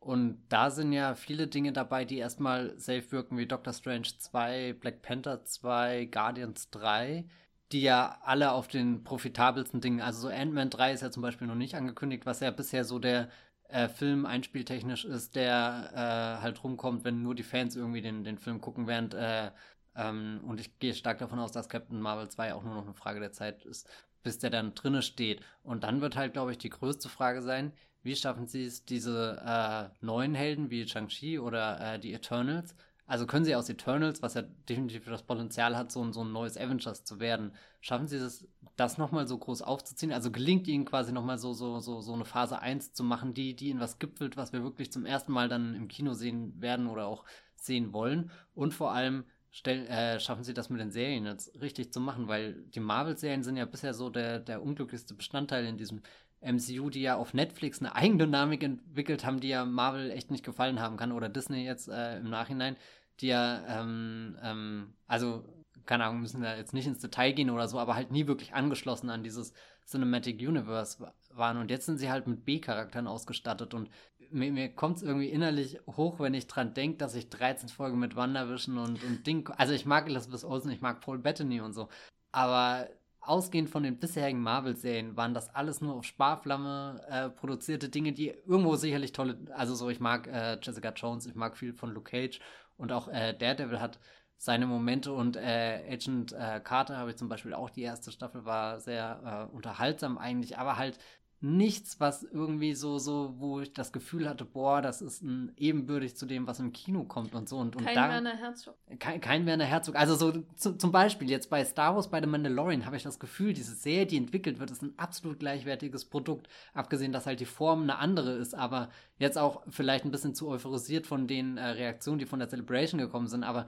die Leute waren ja offenbar so aus dem Häuschen, wie als, als würde da jetzt endlich der Boba Fett-Film kommen, der, der gecancelt wurde von Josh Trank oder so, wo ich nicht das Gefühl habe, da wird halt ein Produkt in der B-Riege oder irgendwie so entwickelt, selbst wenn erstmal keine Lichtschwerter da sind und auch kein etablierter Star, aber halt eben mit Pedro Pascal, einer der heißesten Serienschauspieler gerade. Äh, Heißesten äh, in allen äh, In allen Dingen. Und, und Achtung, und äh, mit äh, hier Cassian Andor und äh, Diego Luna machen sehr genau weiter. Also ist echt der Wahnsinn. Ja, keine Ahnung. Also so, und jetzt haben wir auch erstmal ein Jahr Pause, bis der nächste Film kommt. Also der nächste Kinostart ist aktuell irgendwann im Juli zwanzig neunzehn. Oh, das war so schön, ein Jahr Pause. Nee, und, und, und also so, vielleicht wird er jetzt verschoben, wenn, wenn Spider-Man in die Kinos kommt und der Ach, nächste stimmt, Plan... Spider-Man kommt ja auch. Und der nächste Plan ausgerollt wird. Vielleicht merken sie ja, Gott, wir schaffen den Juli-Start gar nicht, weil der einzige Film, der ja ansatzweise gerade bereit dafür ist, wäre der Black Widow-Film. Und, und das könnte natürlich ein guter Start sein für alle, die gerade über Black Widow trauern und wissen wollen, wie es weitergeht. Die bekommen dann nächstes Jahr schon die Antwort. Das wäre eigentlich ein cooler Kickoff, um dann gleich hier mit Black Panther und Doctor Strange. Und da holt man alle wieder ins Board. Gerade Doctor Strange ist ja so eine Figur, wo die Fans echt danach lechzen, da noch was ja. von ihm zu sehen. Also so, Hätte das ich auch ist nie ja, gedacht. Also Doctor Strange ist echt noch so, so ein Rohdiamant im M C U, den der bestimmt jetzt, sein nächster Film wird eine Milliarde machen, und und und das, obwohl der Cumberbatch-Hype ja auch irgendwie durch ist. Also ja, so, ist der Hiddles, Hiddles und Cumberbatch sind eigentlich beide durch. Aber trotzdem in, in der Doctor Strange-Kombination, glaube ich, liegt da noch viel Gold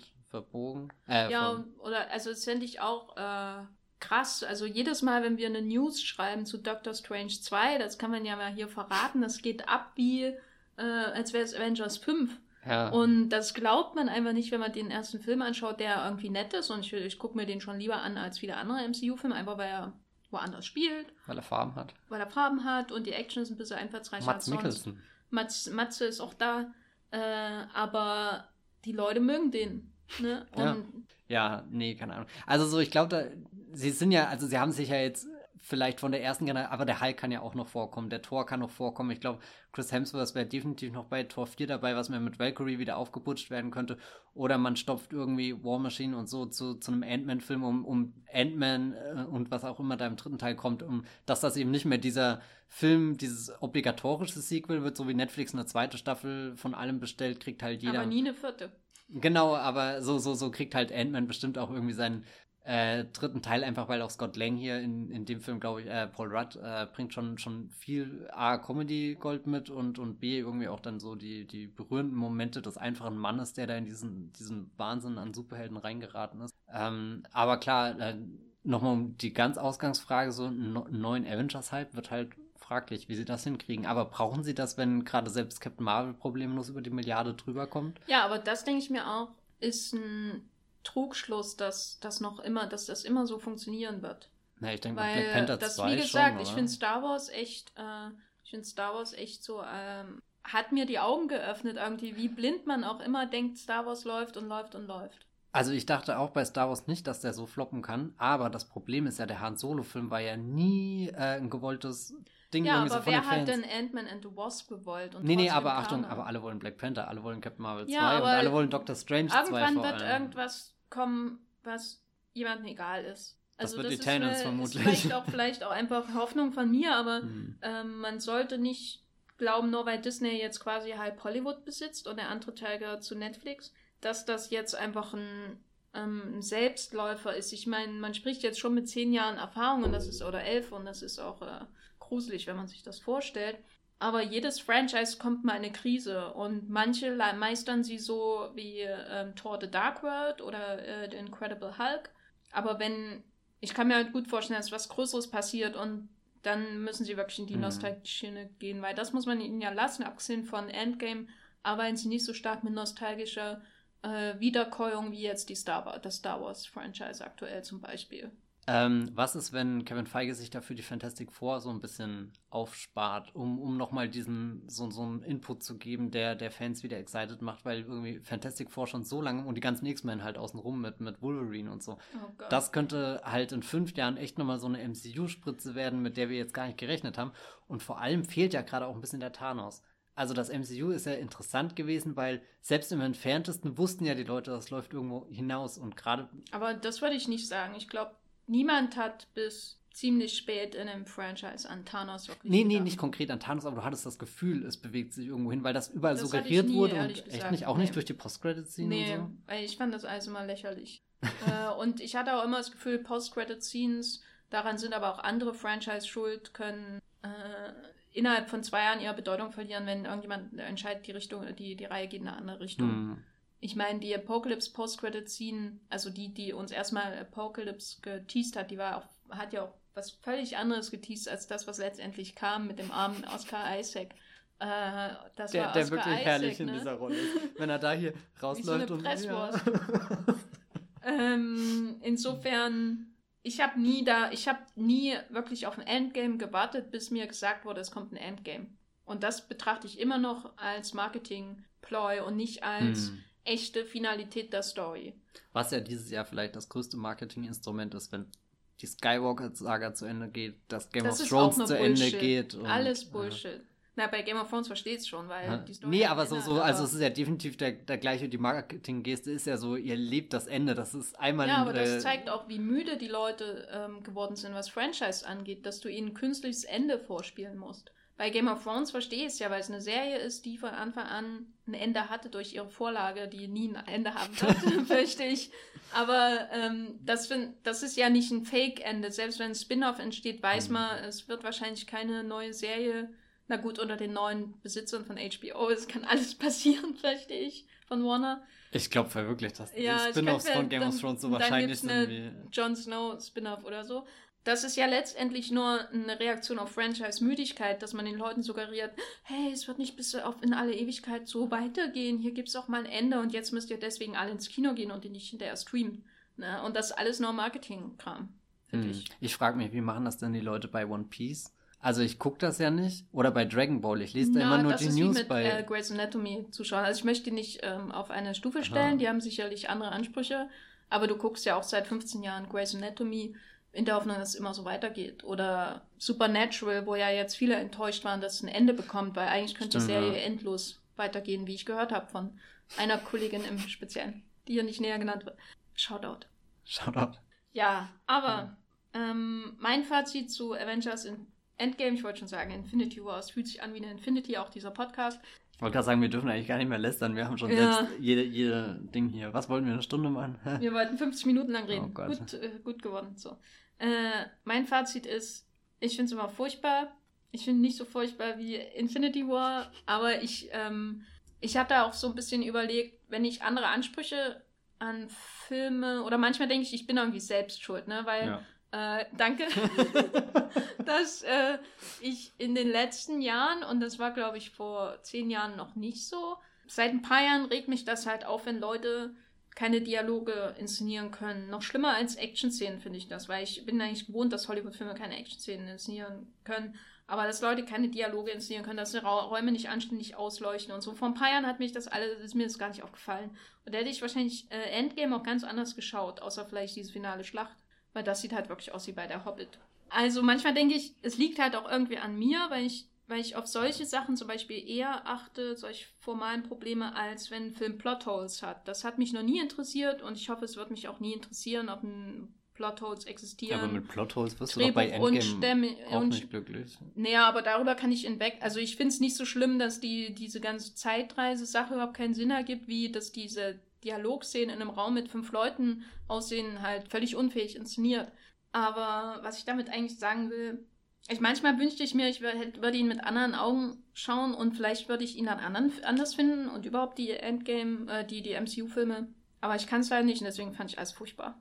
Und es hat mir wehgetan. Da gibt es Schnitte in dem Film, die haben, da bin ich zusammengezuckt wie andere bei dem Snap. Ich kann es nicht beschreiben, außer bei dem Text bei Movieplot, den ich darüber geschrieben habe. Matthias, was ist dein Fazit? Ja, also es ist nicht die Rückkehr des Königs geworden, habe ich glaube ich schon mal in diesem Podcast schon gesagt. Mal erwähnt. Aber ähm, ich habe ihn zweimal gesehen und eigentlich zweimal recht kurzweilig empfunden. Ich fand ihn sehr emotional. Ich habe halt auch eine sehr emotionale Beziehung irgendwie zu diesem Franchise, was einen dann doch elf Jahre lang sehr intensiv begleitet und auch irgendwie, ich weiß nicht, ob ich mich da jetzt alt oder jung fühlen soll, dass ich das jetzt hier nach äh, elf Jahren miterlebe. Es war, äh, ja, es war ein Ereignis. Er ist groß, er plättet ein. Das, wie im Positiven, wie im Negativen. Mhm, aber ich glaube, ich mag ihn wirklich.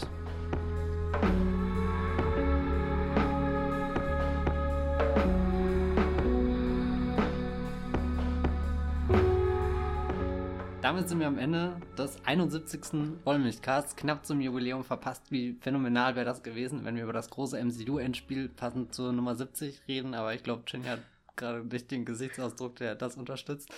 Ähm, wir hoffen, es hat euch gefallen. Wenn es euch nicht gefallen hat oder wenn es euch gefallen hat, könnt ihr uns jederzeit Feedback geben an äh, feedback at wollmilchcast punkt de oder ihr schreibt uns auf Twitter an, da gibt es mittlerweile auch einen at wollmilchcast, dem ihr folgen könnt und über wertvolle Updates bezüglich neuer Folgen und dem Schmarrn, den wir uns sonst so über äh, Slack zuschicken vermutlich, der wird auch ausgespielt, oder? Ich weiß ja, nicht. Und viele Buster Keaton-Gifs ja. Ja, bisher. Und wenn ihr speziell jemanden folgen wollt, wo, wo, wo, wo kann man die folgen, Jenny? Äh, ich bin bei Twitter als Gafferline zu finden äh, und äh, du, Matthias? Ich bin bei Twitter als Biorox zu finden. Und äh, ihr könnt uns momentan auch hören, wie wir über Game of Thrones reden. Da könnt ihr mal bei Pew Pew Pew im Pewcast vorbeischauen. Da machen wir mit dem lieben Sascha und dem Reiko, die kennt ihr vielleicht so auch aus unserer Bubble, äh, reden wir über die finale Game of Thrones Staffel und würden uns freuen, wenn da noch ein paar mehr zuhören. Beide Podcasts auch bei Spotify zu hören, aber auch ganz normal als R S S-Feed äh, zu bekommen, weil äh, wir sind für R S S-Feeds und also, ja. Nicht für Spotify-Exklusivität. Nicht, dass Spotify uns jemals exklusiv haben wollte, aber es finde ich furchtbar, Spotify-Exklusivität. Wie, du hast keinen Brief gekriegt?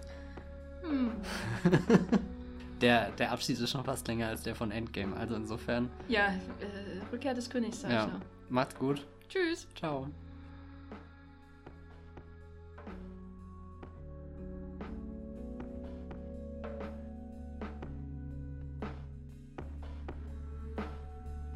Der Wollmilchcast wird produziert von Matthias Hopf und Jenny Jeckel. Unser Intro und Outro stammt aus dem Song Slam Canto von Kai Engel. Ihr könnt den Podcast bei allen gängigen Apps abonnieren und wir freuen uns über Kommentare und Bewertungen bei iTunes.